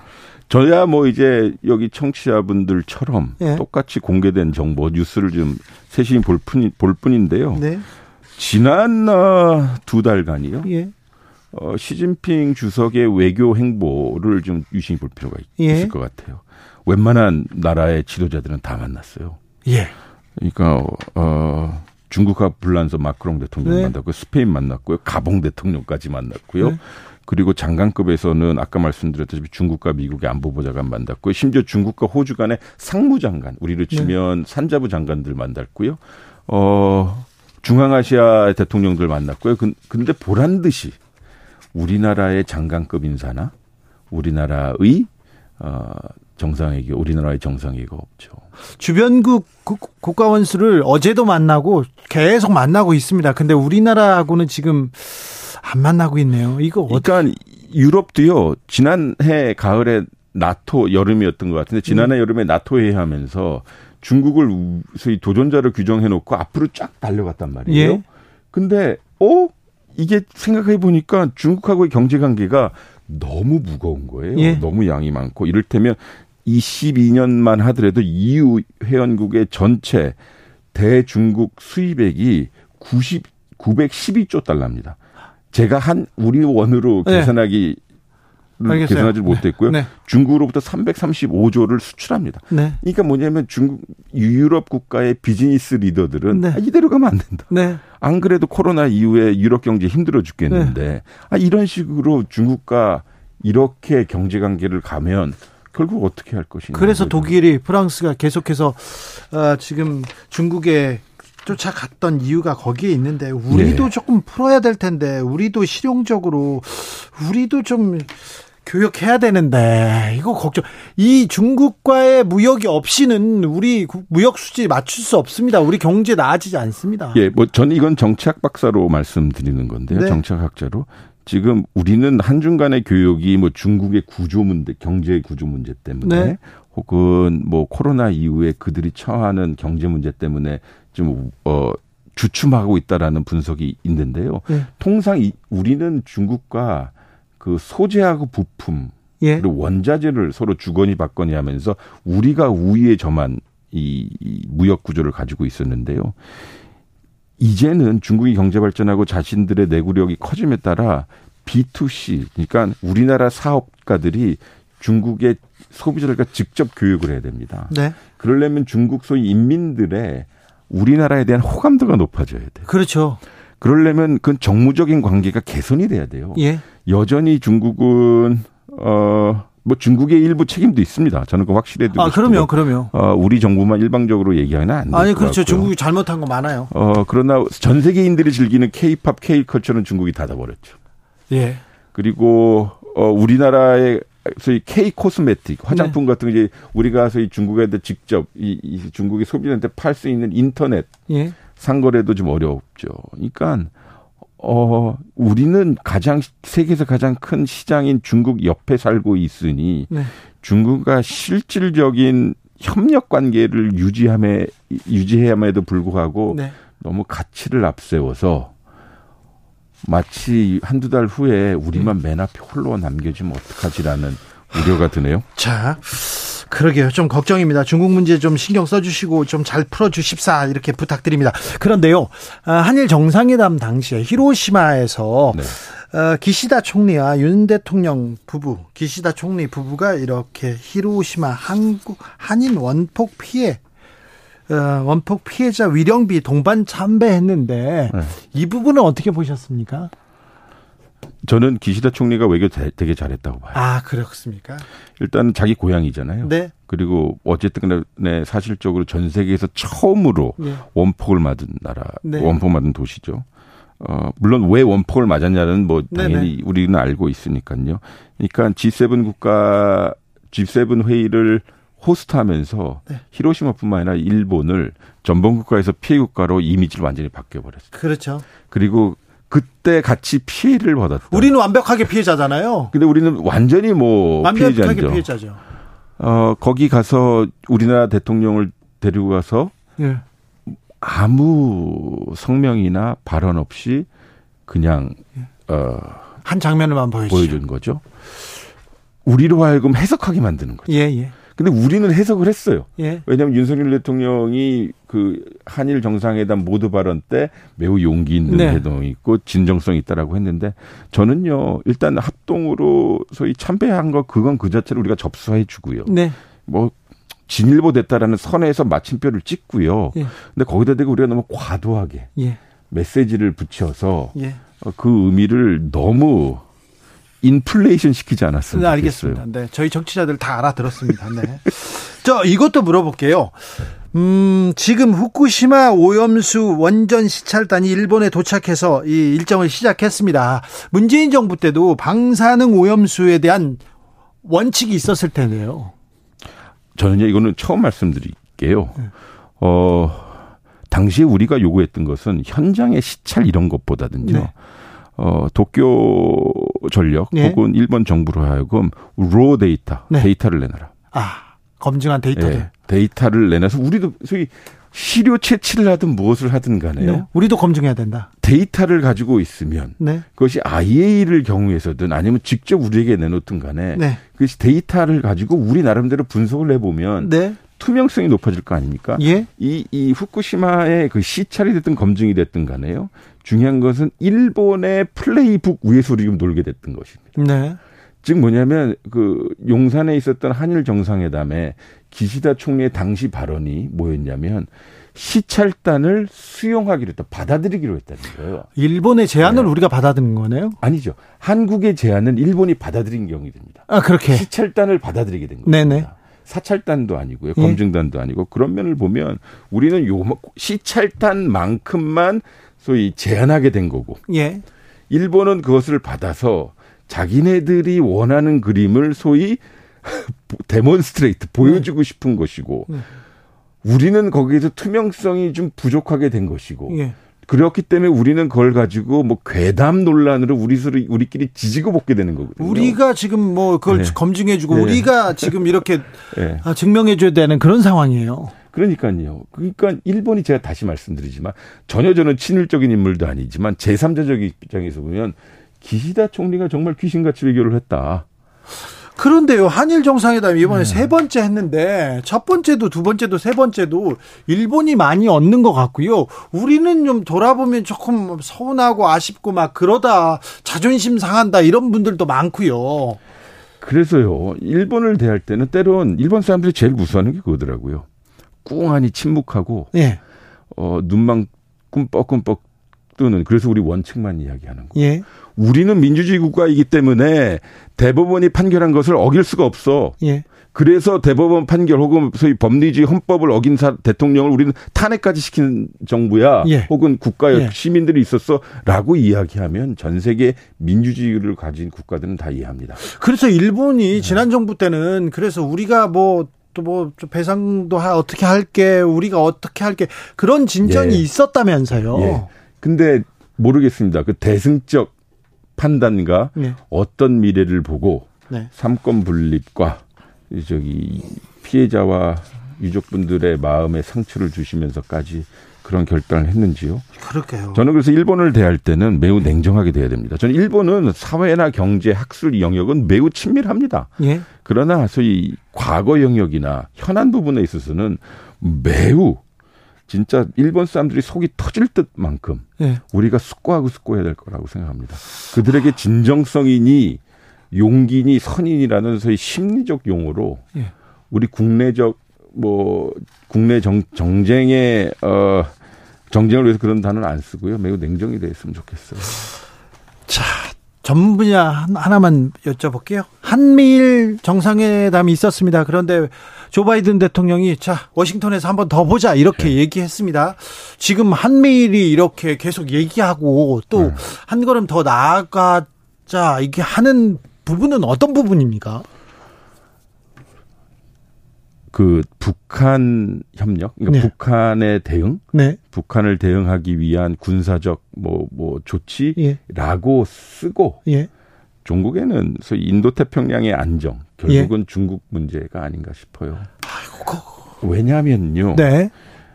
한 한국과 미국, 미국과 일본 사이에는 치명적으로 차이점이 있습니다. 어떤? 한국과 미국은 연합사라는 군사 체제가 있어요. 예, 우린 묶여 있어요. 미국과 일본은 연합사가 없더라고요. 근데 예. 일본이 그걸 되게 부러워해요. 뭐냐면 저도 뭐 우리 전시작 정권 빨리 환수해야 된다라고 주장하는 사람이지만 한편으로 현장에서 보니 네. 이 북한 관련된 정보와 첩보는 네. 정말 수준 높게 미국과 한국이 예. 공유하더라고요. 그런데 일본은 없어요. 그래서 일본이 네. 계속 그걸 부러워한다. 그러니까, 그러니까 일본이 정보 정보하는 이유가 그거죠. 예? 게다가 미사일은 가장 민감한 때가요 발사 준비할 때거든요. 예? 그리고 부스팅 발사한 단계고요. 네. 우리 입장에선 일본 열도 넘어가면 상황 종료 아니겠어요? 그렇죠. 근데 일본은 그걸 못 봐요. 왜냐하면 지구는 둥그니까. 예, 예. 레이더는 예. 앞에 직, 있어요. 아, 직선으로만 나가니까요. 예. 근데 우리는 잘 봐요. 예. 상당히 잘 봐요. 네.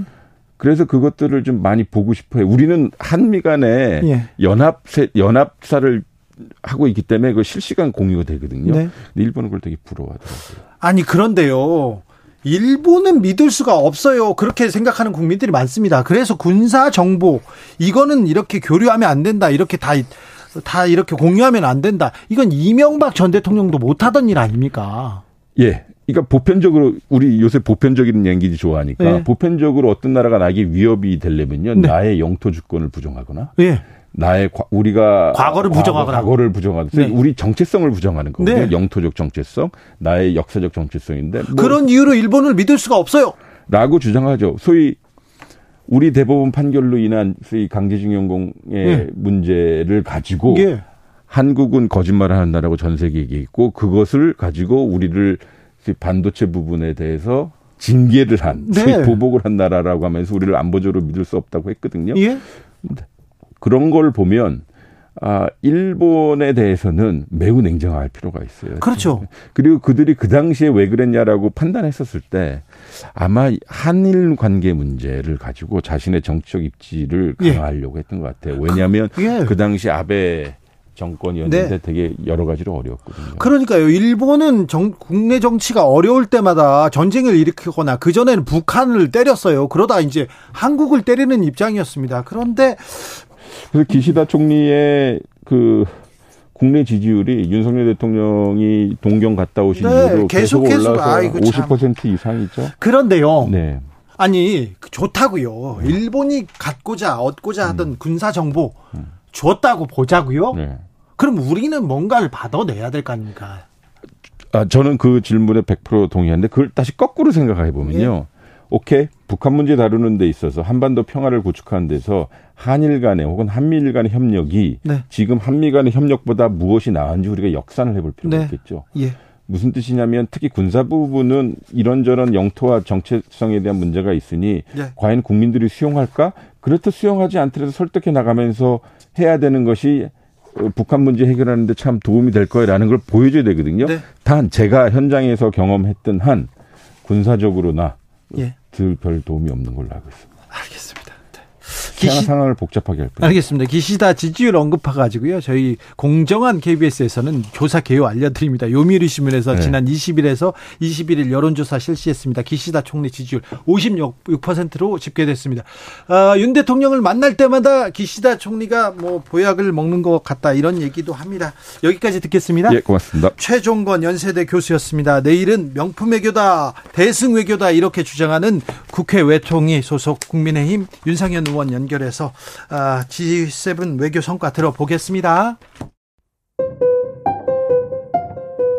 정치 피로, 사건 사고로 인한 피로, 고달픈 일상에서 오는 피로. 오늘 시사하셨습니까? 경험해 보세요. 들은 날과 안 들은 날의 차이. 여러분의 피로를 날려줄 저녁 한 끼 시사. 추진우 라이브.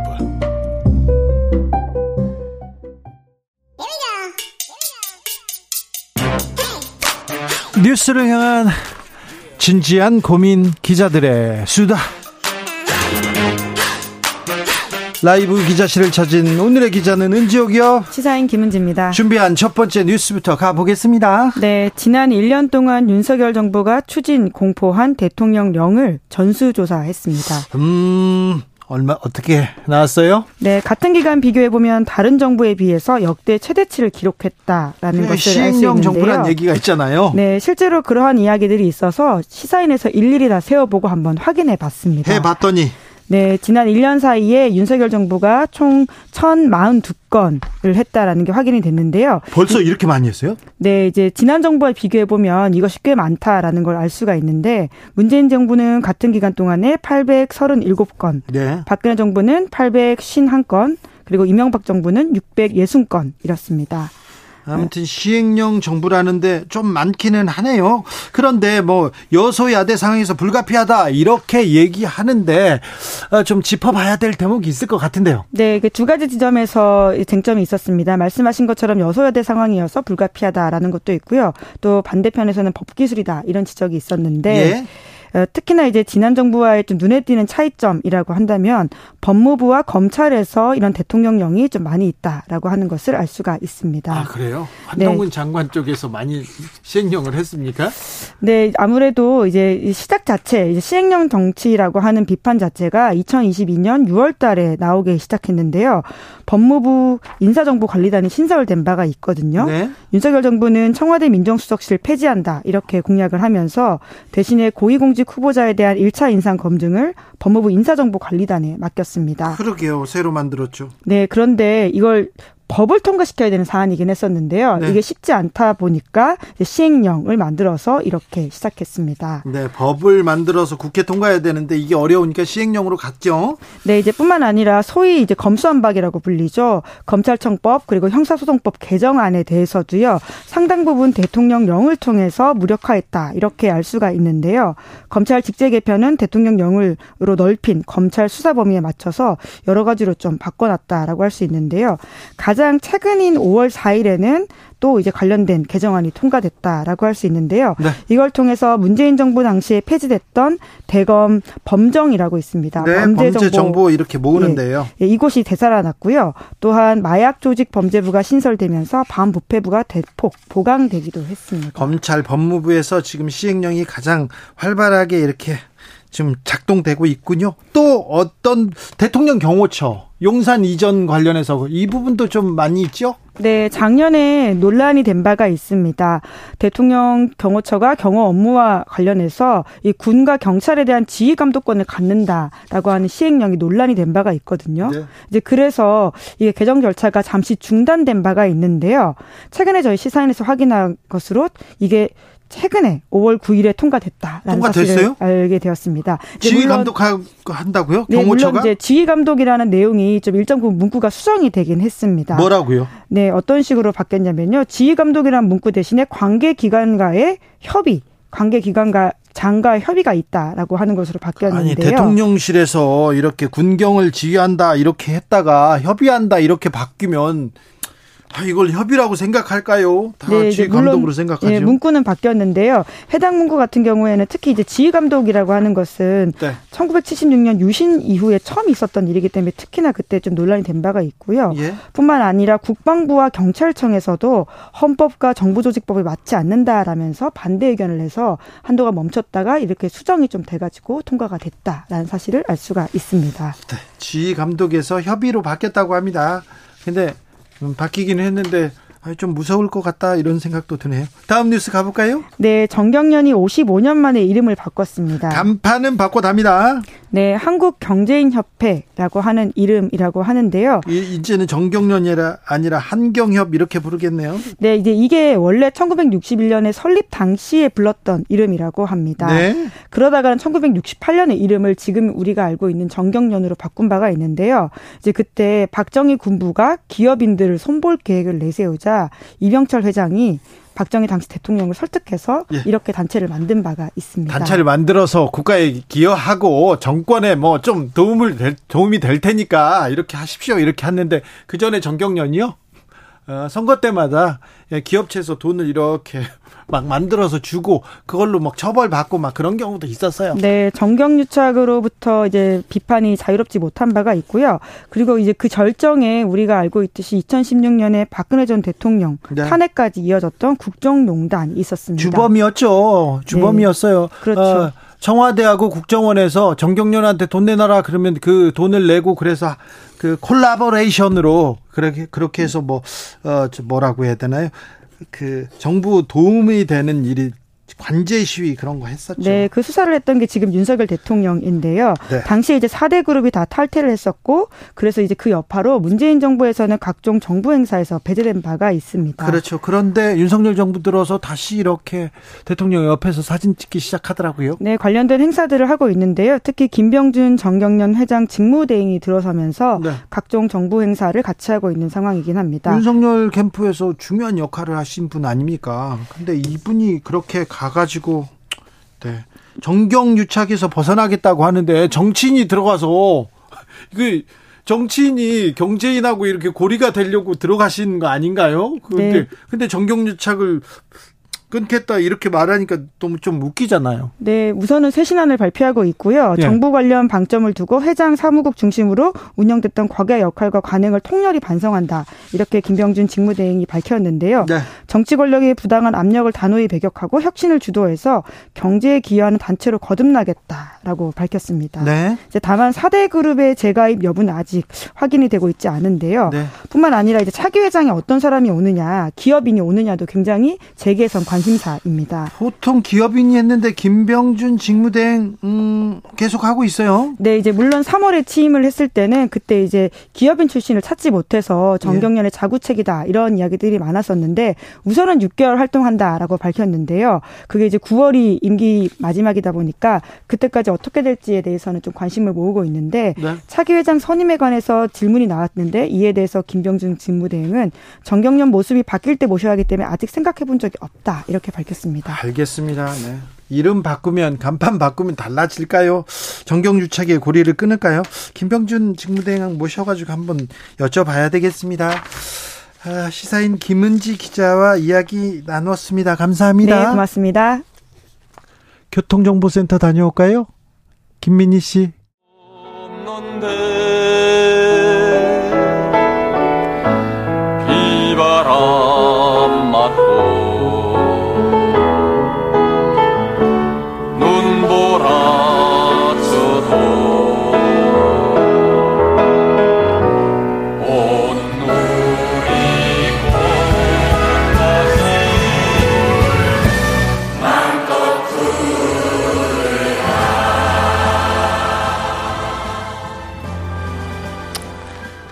노래를 잘하지는 않는데 그런데 짠해요.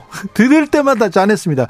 옆에서 참 저 노래를 들을 때마다 짠했어요. 5월이면 그분이 생각납니다. 노란색을 봐도 그분이 생각납니다. 노무현 전 대통령이 떠난 지 14년이 흘렀지만 아직도 그분을 보내지 못했습니다. 2023년 5월 지금 다시 노무현 정신이 필요하다고 이야기하는 분들 많습니다. 그래서 노무현 정신과 노무현 전 대통령에 대해서 얘기 나눠보겠습니다. 네. 아, 가장 아끼는 사람이었죠. 이광재 국회 사무총장과 이야기 나눠보겠습니다. 안녕하세요. 네, 안녕하세요. 네.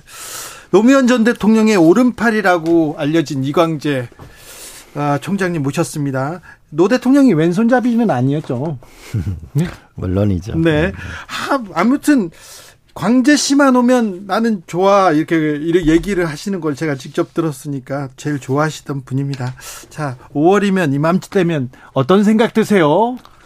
일단 한편으로는 그립고 한편으로는 죄송하죠. 네. 왜 죄송하냐면은 아직 노무현 대통령의 꿈은 이루어지지 않고 네. 숙제를 못했으니까. 아 그래요? 노무현 대통령이 내가 대통령을 할 거야 그 얘기를 아주 예전부터 했잖아요. 네. 그 얘기를 듣고 그래 우리 대장이 대통령이 돼야 돼 이렇게 얘기하고 이렇게 구현하려고 뛴 사람이 이광재 안희정 정도 있었다 이렇게 얘기하고 그 주변 사람들은 다 가까웠지만 나는 들었지만 아유 안 돼 이렇게 생각했다. 이광재 안희정은 그렇게 생각했다. 그때 왜 이 사람이 대통령 돼야 된다 생각하셨어요? 하나는 청문회를 하면서 그 남다른 면을 보게 됐고요. 네. 그 또 하나는 노 대통령의 연설문이 제가 이제 계속 모시고 다니면 연설문 같은 걸 저도 작성을 하니까. 네. 근데 연설문이 너무 쉬운 거예요. 예. 그래서 이걸 도대체 어떻게 아시게 됐어요? 그러니까 아, 시국 사건 변론을 하다 보니까 이제 더 이상 이제 먹고 살기가 쉽지 않고 예. 직접 변론을 다 하셨대요. 그러니까 상담을. 네. 그러다 보니까 저한테 이런 얘기를 하시더라고요. 제가 어느 날, 야, 내가 사랑이라는 게 할 때는 정말 불같이 사랑하지만 이혼할 때 보니까 그 500만 원 가지고 위자료 갖고 정말 죽기 살기로 싸우는 게 인생이더라. 네. 그러면서 그 어려운 사람들을 그 상담하면서 사람이 어떻게 살아가는 걸 알게 됐다. 그 얘기를 제가 들으면서 아 이분은 사람을 사랑하는 사람이구나. 네. 그게 저한테 큰 감동이었어요. 네. 가까이에서 인간 노무현을 보고 아 지도자 감이라는 걸 또 일찍 보셨네요. 사람 보는 눈이 좀 있다고. 아 그래요? 아 그렇습니까? 네. 음, 네. 그 인간 노무현은 어떤 사람이었어요? 어떤 사람이었습니까? 그러니까 노무현 대통령은 항상 입버릇처럼 현실에서도 승자가 돼야 되고 네. 역사에서도 승자가 돼야 된다. 아. 나는 역사에서 승리하고 싶다. 네. 명분과 실리가 충돌하면 반드시 명분을 위해 살아라. 네. 어떻게 바보 노무현이죠. 아, 그래요? 명분과 실리가 충돌하면 명분을 위해서 살아라 그런 얘기했습니다. 네. 네. 그래서 저희가 사실은 부산 지역구 이런 거 나가는 거 절대 반대했죠. 반대하셨어요? 네. 종로에서 어렵게 됐잖아요. 이제 여기서 이제 밥도 먹고 살만하고 다 노면 노면 하는데 그걸 버리고 부산 가자는데 음. 정말 그, 저희가 길을 쓰고 반대했죠. 그러니까 네. 나중에 도저히 저희가 설득이 안 되니까 네. 이제 그만하자 라고 하시더라고요. 나는 부산 갈 거야 라고 하시더라고요. 그냥 결정을 하고. 예. 네. 그러면서 보통은 물어보잖아요. 아 저희가 끝끝내 반대했죠. 그랬어요? 네. 왜냐하면은 네. 92년 선거에 떨어졌죠. 95년 선거에 떨어 부산시장 선거 떨어졌죠. 네. 96년 종로 국회의원 선거 또 떨어졌죠. 세 번 떨어지고 나니까 정말 피폐하고 네. 노무현 대통령이 정말 정치 그만하자라고 우리하고 여러 번 회의를 했거든요. 네. 그러다가 갓난 신고 끝에 우리가 종로에서 국회의원이 됐어요. 이제 이제 좀 괜찮은데 음. 그 동안 집에서 뭐 집 팔고 땅 팔고 그래가지고 노무현한테 다 바치고 그랬잖아요. 음. 그런데 이제 살만한데. 이제 부산으로 가시겠다고 했는데 네. 그 저희가 하도 반대하시면 이제 그만하자 이제 결정을 했다 네. 가자라고 네. 하니까 그때 또 하나의 마음속에 이런 생각이 들더라고. 아, 그 노무현이라는 정치는 미워할 수가 없는 사람이구나. 이건 우리하고 다른 사람이구나라는 생각을 많이 하게 됐어요. 아, 그래요? 그리고 또 하나는 이런 말씀을 하시더라고요. 지도자와 일반 국민하고 차이가 뭐라고 생각하냐? 네. 그래 글쎄요. 세상을 보는 안목일까요? 그러니까 이렇게 말씀하시더라고요. 보통 사람하고 지도자하고 생각이 비슷비슷하다. 예. 그런데 지도자는 네. 자기의 불이익을 무릅쓰고 실천하는 사람이 지도자이다. 네. 누구나 생각은 할 수 있다. 네. 그러나 자기 운명을 걸고 도전하는 사람이 지도자다. 그 얘기를 하시더라고요. 그러니까 그 그래서 그만하자. 난 부산을 간다고 결정한 그 순간 한편으로 반대를 많이 했지만 그 순간 밀려오는 뭐냐면 아 이건 지도자 우리하고 다른 사람이다라는 거를 많이 생각하게 됐죠. 아, 그렇군요. 그래서 또 우린 짐 싸서 또다 내려갔죠. 네. 내려가서 고생 막 하다가 이제 대통령 후보가 됩니다. 2002년이었습니다. 대통령 후보가 됐어요. 그래서 그때 이제 국민들이 인간 노무현, 정치인 노무현을 알게 됩니다. 그런데요, 민주당에서 계속 흔듭니다. 후단협 다 나가고요. 그때 뭐 386 잘 나간다는 사람 막 나가가지고 나가지고 막 흔듭니다. 그때는 어떤 생각 드셨어요? 그땐 제주도가 뭐 아주 아주 형편없었죠. 네, 갑자기 계속 떨어지기 시작해요. 네. 지도 떨어지고 나니까 정말 뭐 이 노무현 대통령 후보 집에 네. 기자들을 초청하는 거였거든요. 명륜동에. 네. 근데 현역 국회의원 한 명도 안 왔어요. 그때요? 그러다가 뭐냐면 대변인이었던 이낙연 대변인 한 사람 국회의원 나타난 거예요. 예, 예. 대변인이었으니까. 대변인이었으니까. 네. 그 외에는 한 명도 없었어요. 그때 20명, 30명이 나가지고 후단협 이렇게 하고 계시죠. 예, 네. 네. 그래서 후보를 교체하려고 네. 엄청 노력을 했죠. 그러니까 후보 됐을 때 기쁨은 짧, 짧았고, 그다음부터는 계속 괴로웠어요, 또. 아주 괴로웠죠. 네. 네. 그러니까 참 뭐랄까 뭐랄까 우리가 정치가 그냥 권력을 잡으면 그게 다다라고 네. 생각 일종의 권력 중독증에 걸려 있는 것 같아요. 네. 근데 결국은 노무현 대통령은 정몽준 후보가 지지를 철회했을 때 오히려 더 당당했거든요. 네. 응? 오히려 더 잘 된 거 아닌가요? 라고 이렇게 말씀을 하셨는데 그 잘 된 거 아닌가요? 그거 말해가지고 그 음. 원로들한테 엄청 혼났잖아요 그날. 엄청 혼났죠. 네. 그랬는데 그 결국은 우리가 권력을 왜 잡냐 네. 나라를 바꾸려고 잡는 거잖아요. 네, 네. 그러니까 권력은 무엇을 할 수 있는 힘이고 정치는 무엇을 할 것인가를 결정하는 건데 네. 무엇을 할 것인가 결정하는 게 중요한 건데 사실 권력만 잡으려고 하는 그게 노무현 대통령이 굉장히 싫어하셨던 것 같아요. 그렇죠. 음. 네, 나라를 바꿔야지 정권을 잡는 게 목표가 돼서는 안 되죠. 그렇죠. 아무것도 없이 제가 잘못해서 제가 미워 그래서 정권을 바꾸겠다 이거는 아니고 네. 나라를 어떻게 바꿔야 될지 생각해 보니까 저도 그그 그 얘기를 그 옆에서 들었었거든요. 노, 노 대통령이 그 어, 대선 전날 있었던 그 장면을 옆에서 들었는데 아 저분 무슨 생각인가 했는데 그게 또 지도자의 언어였어요. 음. 그렇죠. 결단이었고. 음. 그런데요. 대통령이 됐습니다. 네. 됐습니다. 어, 대통령이 되자 국정상황실장 이광재.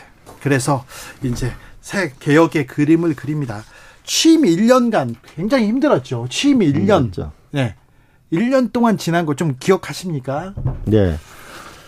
처음에는 그 켈리 차관보가 이제 북한을 갔다 와서 네. 이제 네. 북한 문제 때문에 굉장히 어려웠고 또 하나는 LG 카드 사태 때문에 굉장히 어려웠습니다. 네. 그래서 아 미국하고는 잘 지내긴 잘 지내야 되겠는데 네. 그래서 노무현 대통령이 이제 참모들한테 숙제를 냈어요. 예. 우리가 미국 이시 살 수 있어요 없어요 각자 의견을 내봅시다. 네. 모두의 의견 미국과 잘 지내야 됩니다. 네.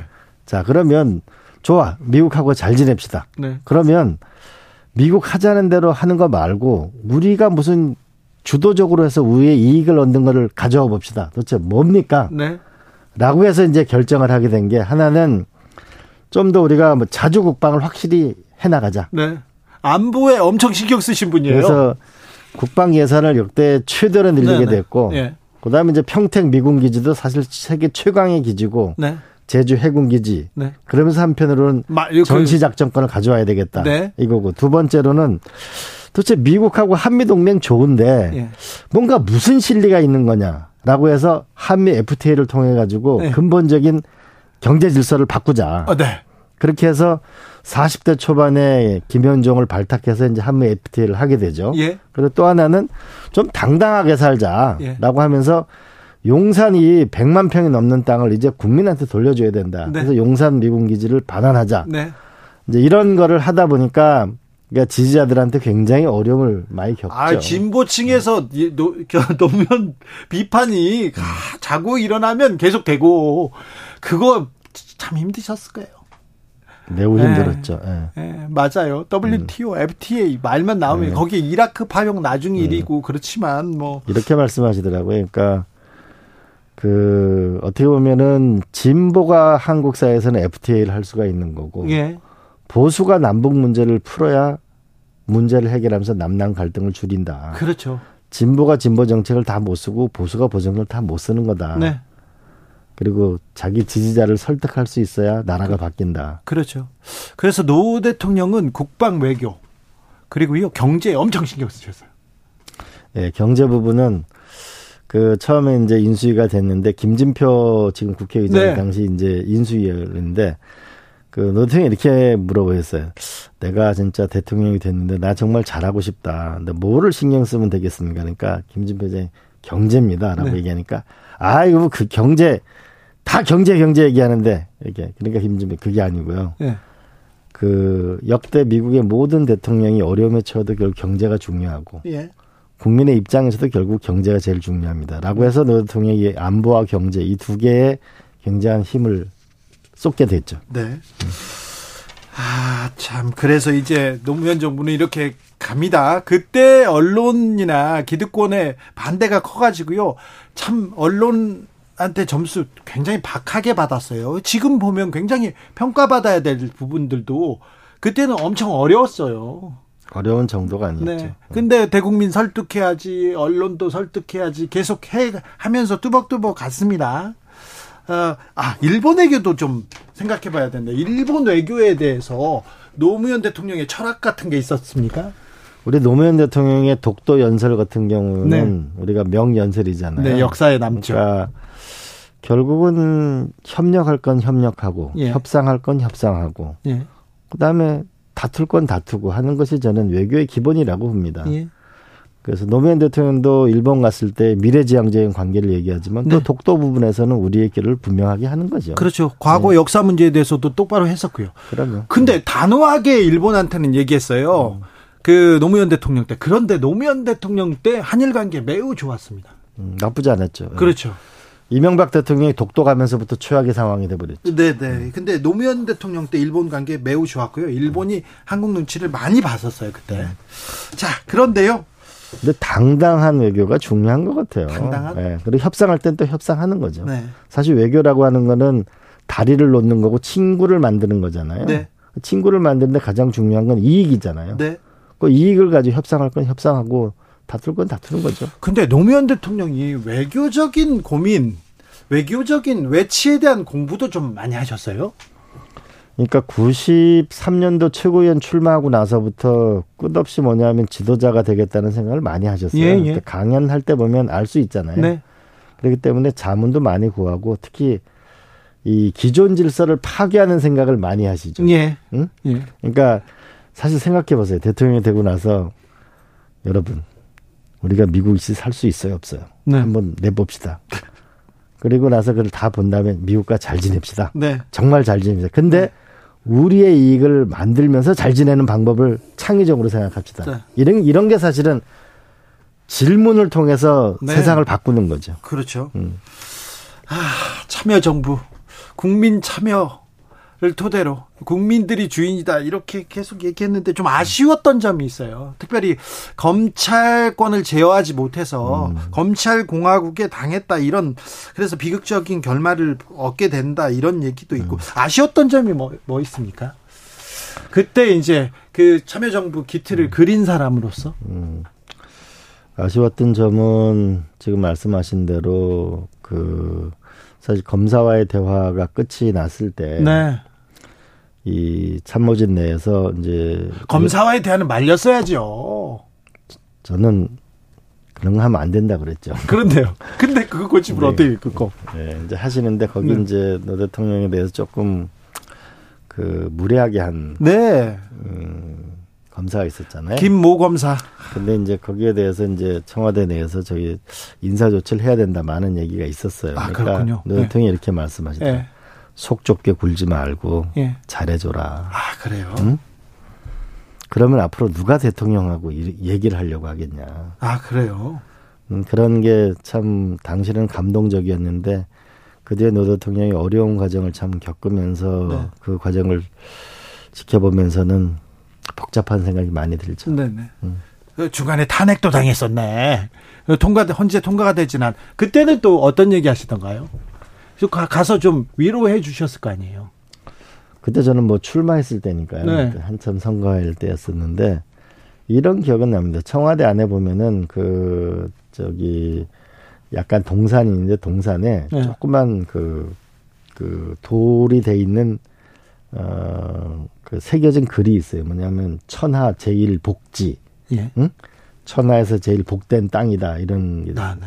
근데 그걸 보고 노 대통령이 하신 말씀이 천하보 제일 복지 좋아하네. 그건 자기한테나 복지지 국민들이 편해야 복지가 되는 거지. 그런 얘기를 많이 하시는데 노 대통령은 대통령이 목표였다기보다는 이 나라의 운명을 바꾸는 거. 그다음에 네. 국민들이 어떻게 열심히 살면 자기 운명을 바꿀 수 있다는 세상을 만드는 거. 예. 그다음에 이 분열된 나라를 어떻게 하면 좀 바꿀 수 있는 건가. 네. 그다음에 외세한테 휘둘리지 않는 좀 당당한 나라를 만드는 그 역사의 이정표를 쓰겠다는 신념이 굉장히 강하셨던 것 같아요. 네. 음. 아, 그래서, 그래서 참 많은 일을 하셨습니다. 홍선 성도님께서 서민의 대통령, 국민의 대통령, 약자를 위하는 대통령, 자신보다 나라를 생각한 대통령, 대통령님 그립습니다. 편히 쉬세요 얘기하는데, 음. 아, 자 참여정부 그리고 노무현 전 대통령의 아, 성공, 성공보다도 실패에서 많이 배웠을 텐데 어떤 점에서 좀 배웠습니까? 어떤 점은 또 좀 고쳐 나가야 된다고 보셨어요? 결국 저희가 집권에 성공을 했는데 저희도 이 집권을 했을 때 나라를 어떤 나라를 만들 건가에 대한 보다 좀 디테일한 부분이 부족했었죠. 예. 어, 부족했었고 어, 그 부분이 저희가 이제 좀 부족했던 부분이라고 볼 수 있고요. 예. 그다음에 예. 조금 더 그런데 우리가 진취적으로 생각해 보면은 어, 이해찬 장관이나 유시민 장관이나 우리 네. 강금실, 이창동, 이창동 막 이런 예, 발달했죠. 강금실 이런 그다음에 경쟁자들 네. 이런 사람들을 김근태 의원에 이런 사람 다 장관을 시켰잖아요. 네. 그러면서 인사에서 뭔가 그거를 좀 그 극복해 나가려고 노력했던 거는 또 장점이고 전체 플랜 부분에서 우리가 좀 부족했던 부분이 있었던 것 같아요. 예. 아, 노무현 대통령이 꿈꿨던 세상은 어떤 모습이었어요? 노무현 대통령이 기본적으로 그 2030에 많이 나타나는데요. 그러니까 네. 결국 사람을 사랑하는 거에 기본이 있다고 봐야 되는데 네. 국가는 더 성장해야 되고. 네. 근데 이게 성장이라는 용어를 쓰면 당시 진보에서는 정말 황당한 평가를 받았거든요. 네네. 네. 무슨 대통령이 성장을 얘기하냐. 아, 그 금기어였어요. 네, 그건 보수가 얘기하는 건데. 네네. 근데 더 많이 성장해야 되고. 네. 근데 그 성과의 과실은 국민에게 돌아가야 되고 네. 분배를 얘기하는 거죠. 네. 그러니까 낙수 효과라고 하는 건 존재하지 않는다. 네, 네. 네? 그래서 복지 국가로 확실히 나가야 된다는 것이 노무현 대통령의 가장 강력한 생각이었죠. 네. 그리고 노무현 대통령은 그 생각이 다른 사람들 얘기도 잘 들어야 된다. 그리고 그 사람들하고도 토론을 통해서 합의를 해야 되고 진정성을 보여주면 그 상대방 그러니까 야당에서도 이렇게 손을 내밀 것이다. 손을 잡아줄 것이라고 이렇게 끝없이 이렇게 인간에 네. 대한 그 신뢰. 음. 근데 배신당했어요. 음. 계속해서. 근데 포기하시지 음. 않으시더라고. 노무현 대통령이 저한테 뭐냐면 사행천이 있는 굽이굽이 흐르는 물이 있는 그 사진을 좀 구해달라고 하시더라고요. 네. 그러니까 그런 생각을 했던 거는 역사는 한순간에 바뀌지 않는다. 네. 그리고 또 하나는 우공이산이라는 네. 그 얘기도 하셨고 계란으로 바위치기라는 얘기도 했지만 끝없이 새로운 사상을 해서 포기하지 않고 불굴에 도전을 하는 그런 면이 노 대통령이 굉장히 강점이었는데 근데 네. 이런 면은 있는 것 같습니다. 그 노무현 대통령이 인사를 할 때 보면요. 그 한 번도 독대를 안 합니다. 아, 그래요? 그 독대를 하면 누구 한 사람의 생각에 치우칠 수 있으니까. 네. 그래 항상 견해가 다른 사람하고 같이 얘기를 듣습니다. 네. 그리고 토론의 사회를 봐서 결정합니다. 네. 그 인사를 할 때는 저한테 이런 말씀을 했어요. 윤영관 장관이 외교부 장관이 진보적이면은 청와대 외교부 장관은 보수적인 반기문. 네. 보수적인 김진표 경제부총리가 보수적이면은 진보적인 이정우 정책실장. 네. 항상 진보 보수를 같이 쓸 거예요. 아, 그랬네요. 응. 그랬네요. 그리고 이제 강금실 장관을 좀 파격적인 강금실 장관이 쓰면 차관은 정상명 차관이라고 검사 출신 네. 안정적인 사람. 예. 그리고 강단이 있는 안대희 중수부장을 해나가는 거죠. 그러니까 네. 노 대통령 같은 경우에는 어떻게 보면은 굉장히 사람들이 거칠다 이렇게 실제로는 내가 오류가 있을 수 있다는 걸 항상 생각하세요. 내가 부족하다. 내가 겸손해야 된다. 항상 네. 그 얘기 하셨어요. 네. 오류가 있을 수 있다는 생각 항상 하시는데 저하고 특별한 경험 이거는 너무나 특별한 경험이 좀 말씀드리면은 장관 인사를 안을 발표하는데 이제 그 당시로는 제 특수한 지위 때문에 네. 이제 마지막에 또 둘이 얘기했는데 거기서 제가 한 두 분에 대해서 반대를 했습니다. 네. 이거는 아닌 것 같습니다. 예. 그래서 이제 차츰차츰 4시 좀 넘어서 했는데 1시간이 넘게 이제 했어요. 그러니까 예. 노태우 나중에 버럭 화를 내시는 거예요. 저를 쳐다보면 내가 인사권자야. 응. 그러니까 제가 대통령이 되기 전하고 대통령이 되시고 난 다음에 다른 거잖아요. 네. 그래서 아, 나도 이건 아, 내가 너무 심했나. 그래서 아, 이게 죄송합니다. 그러니까 아, 나도 좀, 아, 나도 좀, 이게, 나도 문제다, 이게. 이제. 그래서 네. 갔는데, 다음 날 아침 새벽에 6시쯤 전화가 오셨어요. 네. 다시 보자고. 예. 그래서 만나니까, 내가 정말 밤새 생각을 했다. 라고 네. 하면서, 한 사람은 너가 주장한 것에 일리가 있다. 네. 그리고 한 사람은 내 생각이 맞다. 네. 이래서. 근데 그 이유도 다 설명하시는 거예요. 예. 저 그거 보고 너무 놀랐어요.